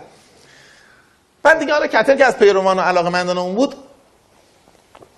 یه زنم ریاضی رو بهتر می‌فهمید و مفهومای مثل کوریلیشن و اینا. من آقا واقعا نه 4500 صفت مختلف نیستن. اینا خیلیشون کاریلیتدن یعنی می‌تونی بالاخره یه چتری زیرش رو هر کدوم بکشی که اینا واقعا انقدر نباشن. که حالا هی کم کرد و 100 تا و 32 تا و فلان. آخرش یه 16 تا شد و گفت که من این 16 تا رو نمی‌تونم راجع به correlated بودنشون ادعایی بکنم. این خیلی جمله مهمش اینه. میگه آقا مثلا حالا بهش می‌رسیم. میگه من بین رفتارهای مثلا emotional stability که تو داشتی می‌گفتی بین emotional stability و بین درونگرایی برونگرایی نتوانستم correlation پیدا بکنم. نتوانستم بگم که آدمای برونگرا الزاما بیشتر مثلا ثبات احساسی دارن یا برعکس. پس من اینا رو تفکیک شده نگه میدارم. به خاطر همین کتل مدلش این شد که نهایتا اومد 16 تا dimension اعلام کرد. گفت آقا این 16 یکی اگه می‌خواد ارتباط خوب داشته باشه یکی اگه می‌خواد تحلیل خوبی از رفتار دیگه از شخصیت دیگران داشته باشه. حالا بعدا در concept مذاکره ایش یکی اگر می‌خواد پیش بینی بهتری از الگوهای رفتاری دیگران داشته باشه خوب این 16 تا صفت رو یا تعداد این 16 تا رو برای خوش حل کنه. یعنی در برخورد با دیگری ببین آقا تو این بازی ها کجاست؟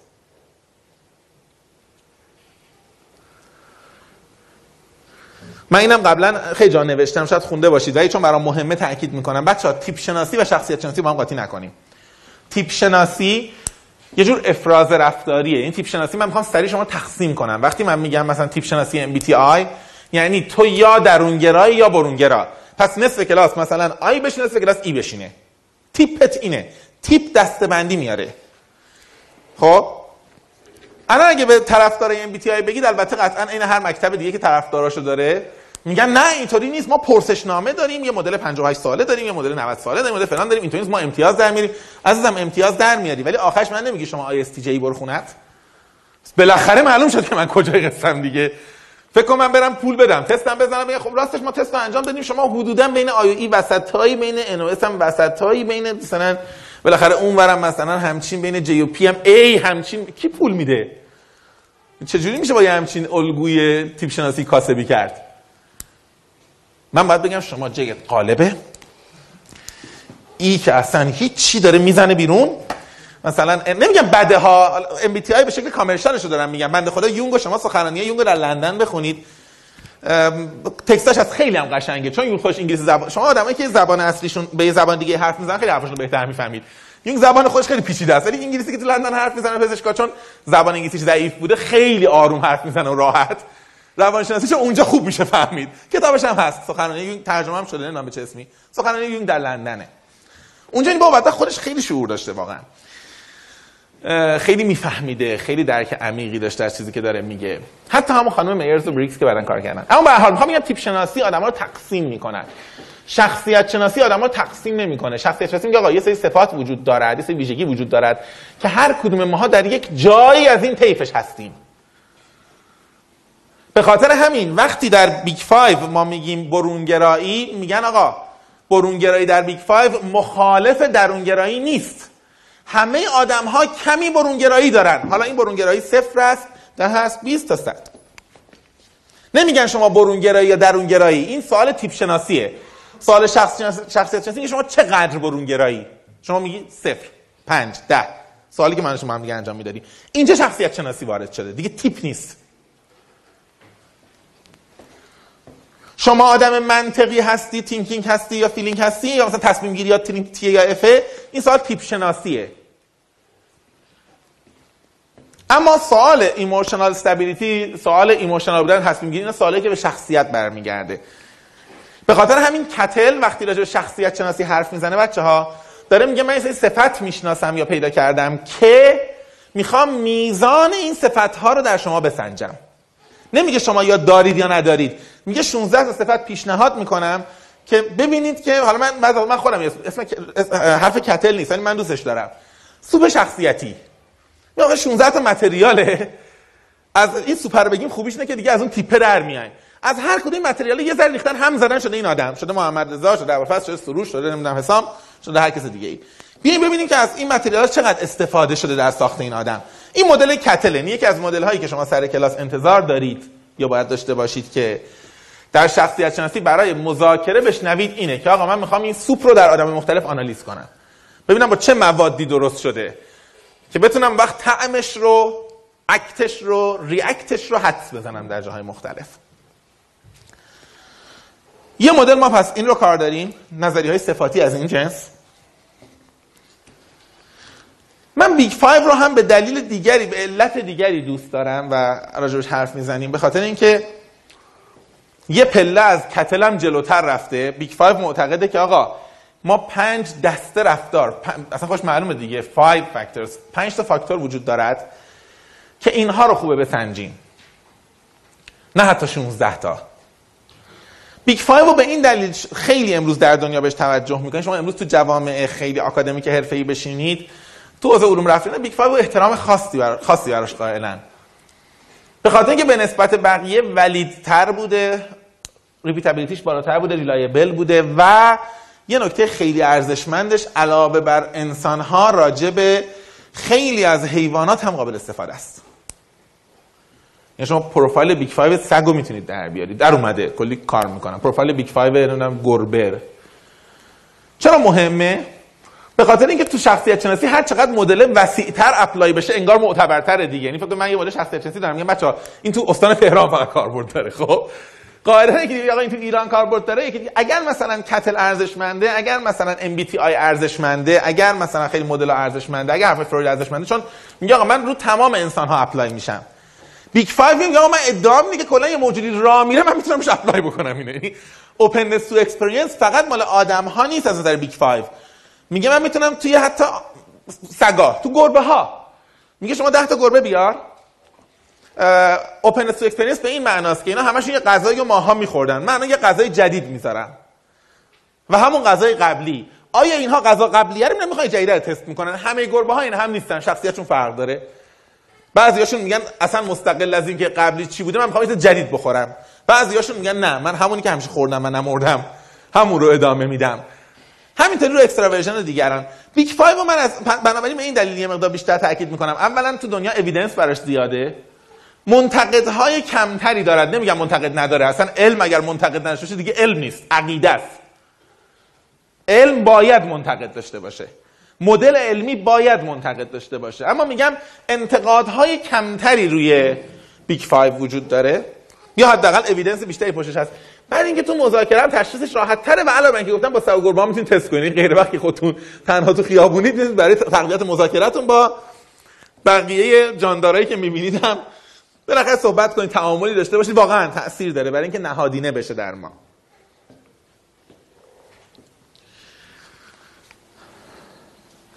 یه مدل سوم یه چیزی هم هست من این نمودار خیلی دوستش دارم. بعدا براتون توی گروه میذارمش دیگه. فقط هم تو فهم یه نکته خیلی خیلی کوتاه بگم. چون به درس ربط نداره ولی سوالیه که فکر کنم هر جا برسید از آدم می‌پرسن. اونم اینه که صفات شخصیتی تا چه حدشون؟ ویژگی های ارسی هستن با اینهریتنس به ما می‌رسن تا چه حدشون؟ در محیط پرورش پیدا می‌کنن. به قول عرب ها چقدرشون؟ به خاطر تب است و چقدرش؟ به خاطر تتبع. قصه اتبع و تتبع شنیدید دیگه. ما بچه بودیم می‌گفتن بهمون. یارو بود که یه عالم گربه یه سری گربه ترین یه سری آره یه سری گربه ترین کرده بود. ظاهرا یه قصه عربیه. خیلی قدیمیه که شم را می بردن و ظاهرا یه عربی بوده از این روایت های قدیمی. یه عربی بوده و این گربه ها داشته و وقتی مهمون می اومده این گربه ها دور اتاق می اومدن شم یه جابجا می‌کنن شبیه این. بعد اون یکی بهش بعد به مهمونش میگه نگاه کن ببین که طبع اینها رو تا چه حدی بالا آوردم. با دست دستدار طبیعت.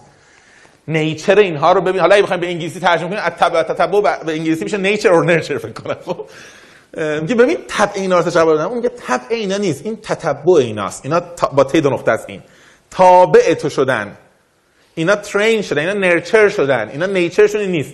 که در اون داستان دارن یه موشی در اونجا میاره. اینا همیشه همه رو پرت می‌کنن و میرن دنبال موشا و این قصه های قدیمی دیگه. می‌دونید پیام اخلاقیش هم اینه که مثلا آدم آخر همه موجودات واقعا به طبیعت خودشون برمیگردن. حالا به هر حال این سوال نیچر اور نرچر یا التبع و تتبع یا اینکه ذاتی و اکتسابی به قول ما سوال خیلی پایه‌ایه. راجبش هم خیلی زیاد حرف می‌زنن. من مدلی که خودم دوست دارم مدلیه که پاسر ریپورت می‌کنه.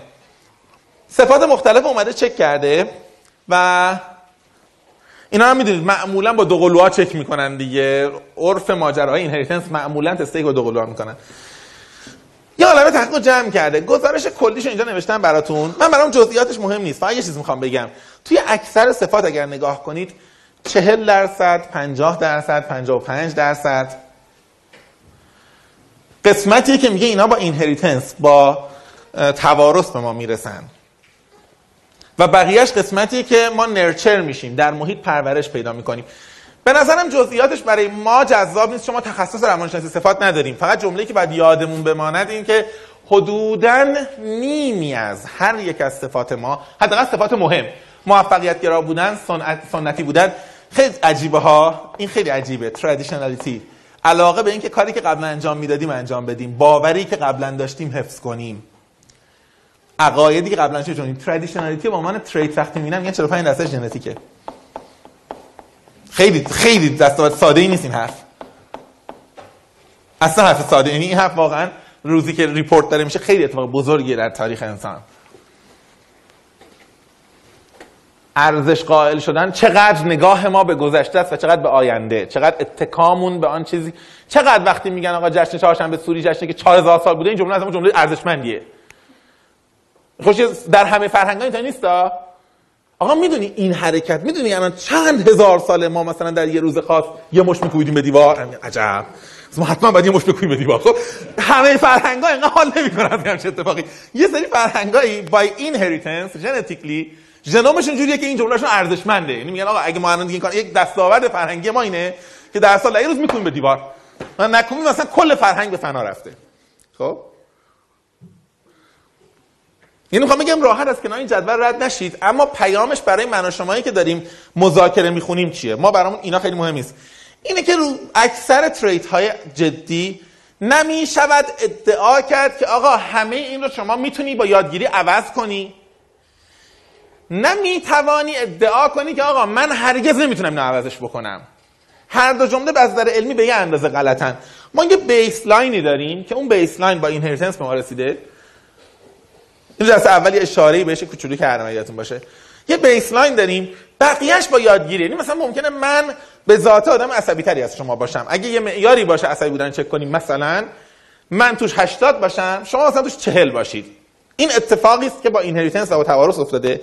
حالا من با تمرین و تلاش ممکنه 80 ام بین بتونم مثلا 55 تا 100 بالا پایین کنم؟ شما ممکنه 40 تون بتونید بین 20 تا 60 مثلا با یه وریشنی حالا جا به جا بکنید. ما یه baseline داریم که ارث مثل بقیه. اینا یه جهت گفتم که می‌خوام بگم کلا در بحث شخصیت شناسی اگر چیز اگر دیدید که کسی داره براتون خیلی کلی به سمت nature یا nurture میره part of fact رو ندیده. به خاطر همینه که مثلا نظریه‌ای که میگن بچه شخصیتش تا هفت سالگی شکل می‌گیره و حالا اما از کجا عدد در آوردن؟ و دیگه تموم شد. یعنی هر ویژگیشون داره بگرد به این زیر هفت سالگی ذات این حرف پیداست که حرف غیر علمیه. چنان که اگر کسی به شما گفت که نه اتفاقا شما تا آخرین لحظه عمر همه ویژگیتون قابل تغییره اینم داره انگیزشی صحبت می‌کنه. می‌دونید؟ این واقعیتی نیست که قابل اتکا باشه. واقعیت چیزی بین این وسط بین این دو تاست بین این هاست. جان همین عدد هفت سالگی که گفتیم حالا ما قبلا که اردوگاهمون گفتن که اه، تا تقریبا 25 سالگی تصدیق میشه و بعد 40 سالگی دیگه کلا اون از دست میده. الان ببین ببین تا یه نکته وجود داره. ما یه وقت داریم راجع به روندهای قالب حرف می‌زنیم. مثلا روند غالب midlife crisis همین چیز 40 سالگی که تو میگی. میگن روند غالب اینه که آدما مثلا مردا برای زنا midlife crisis پایین تره خیلی جا میگن. میگن مثلا بحران میان سالی میگن طرف 40 سالگیش که می‌رسه خیلی از الگوهای رفتاری مردا عوض میشه. یا راستی شاپنزی خیلی از الگوهای رفتاری خانم‌ها عوض میشه. مثلا مرده یهو دیگه می‌دونی چون معمولا سنیه که تو احساس می‌کنی دیگه شغلت نمی‌تونی خیلی عوض کنی احتمالاً نمی‌تونی کاری بکنی مثلا بعد دیگه خب من حالا چیکار کردم؟ زندگیم چی شد؟ پس برم حالا خرج کنم؟ من اگه امروز مسافرت برم دیگه نمیشه امروز این ماشین بعد اون الگوی pattern خرج کردن عوض میشه خیلی کار عوض میشه اینا. در مورد خانم‌ها اصلا نوع استفاده از لوازم آرایششون یا از مثلا از یه سن تغییر می‌کنه. می‌دونی؟ قبلا به تفریح بودن یه وقت اتفاق مهم مثلا دیگه یه جور دیگه انگار نگاه می‌کنن. هر مقطعی که ما احساس می‌کنیم شاید دوران رشد و شکوفاییمون دیگه انگار داره دیگه یه به ثبات می‌رسه و شاید دیگه مسیر مسیر افولش رو میریم. هر حرف غلطی نیست. قابل درکه. یعنی midlife crisis قابل درکه. تو حالا میگم تو محیط مرد یا زن بس مثلا سکس ممکنه تفاوت داشته قابل درکه. اما یه سوال. آیا انقدر قابل اتکا هست که ما اینو به عنوان fact علمی بگیم؟ یا صرفا به عنوان report آماری باید بهش نگاه کنیم. علم امروز میگه این بیشتر report آماریه. ممکن در مورد خیلی هم مصداق داشته باشه ولی خب نمیشه انقدر قطعیش گفت. انقدر به عنوان تئوری نمیشه بهش نگاه کرد. به قدر من گفتم بهش میگن مدل. یعنی شما می‌تونی وز... یه آدم تو, تو اگر دچار midlife crisis شدی میای پیش من مثلا فرض کن همسرت میاد پیش من میگه آقا این اصلا چند ماه حقوق می‌گیره میره ماشین شو عوض می‌کنه قسط سنگ ما 5 میلیون حقوق داریم 4 میلیون قسط. مسافرت میره فلان من میگم آخه بابا تا پارسال نبود. من به اون میگم ببین این دچار midlife crisis شده. این درسته یعنی تو یه رفتاری انجام دادی من یه label گذاشتم روش بر اساس مدل. اما برعکس آیا می‌شود تو 36 7 سالش بگم آقا پولاشو نگه این 40 سالشو دیوونه میشه. خب این برعکسه این دیگه تئوری می‌خواد یعنی باید پیش من میگم اینا تئوری نیستن. پس برای برچسب گذاری برای توصیف پدیده ها عالی هن ولی برای اینکه بر این اساس من بیام پیش بینی کنم رفتارا رو درست در نمیاد. واقعیتش همون چیزی که در همه عالم هم هست. عالم مثل complex یه انسان هم complex ه.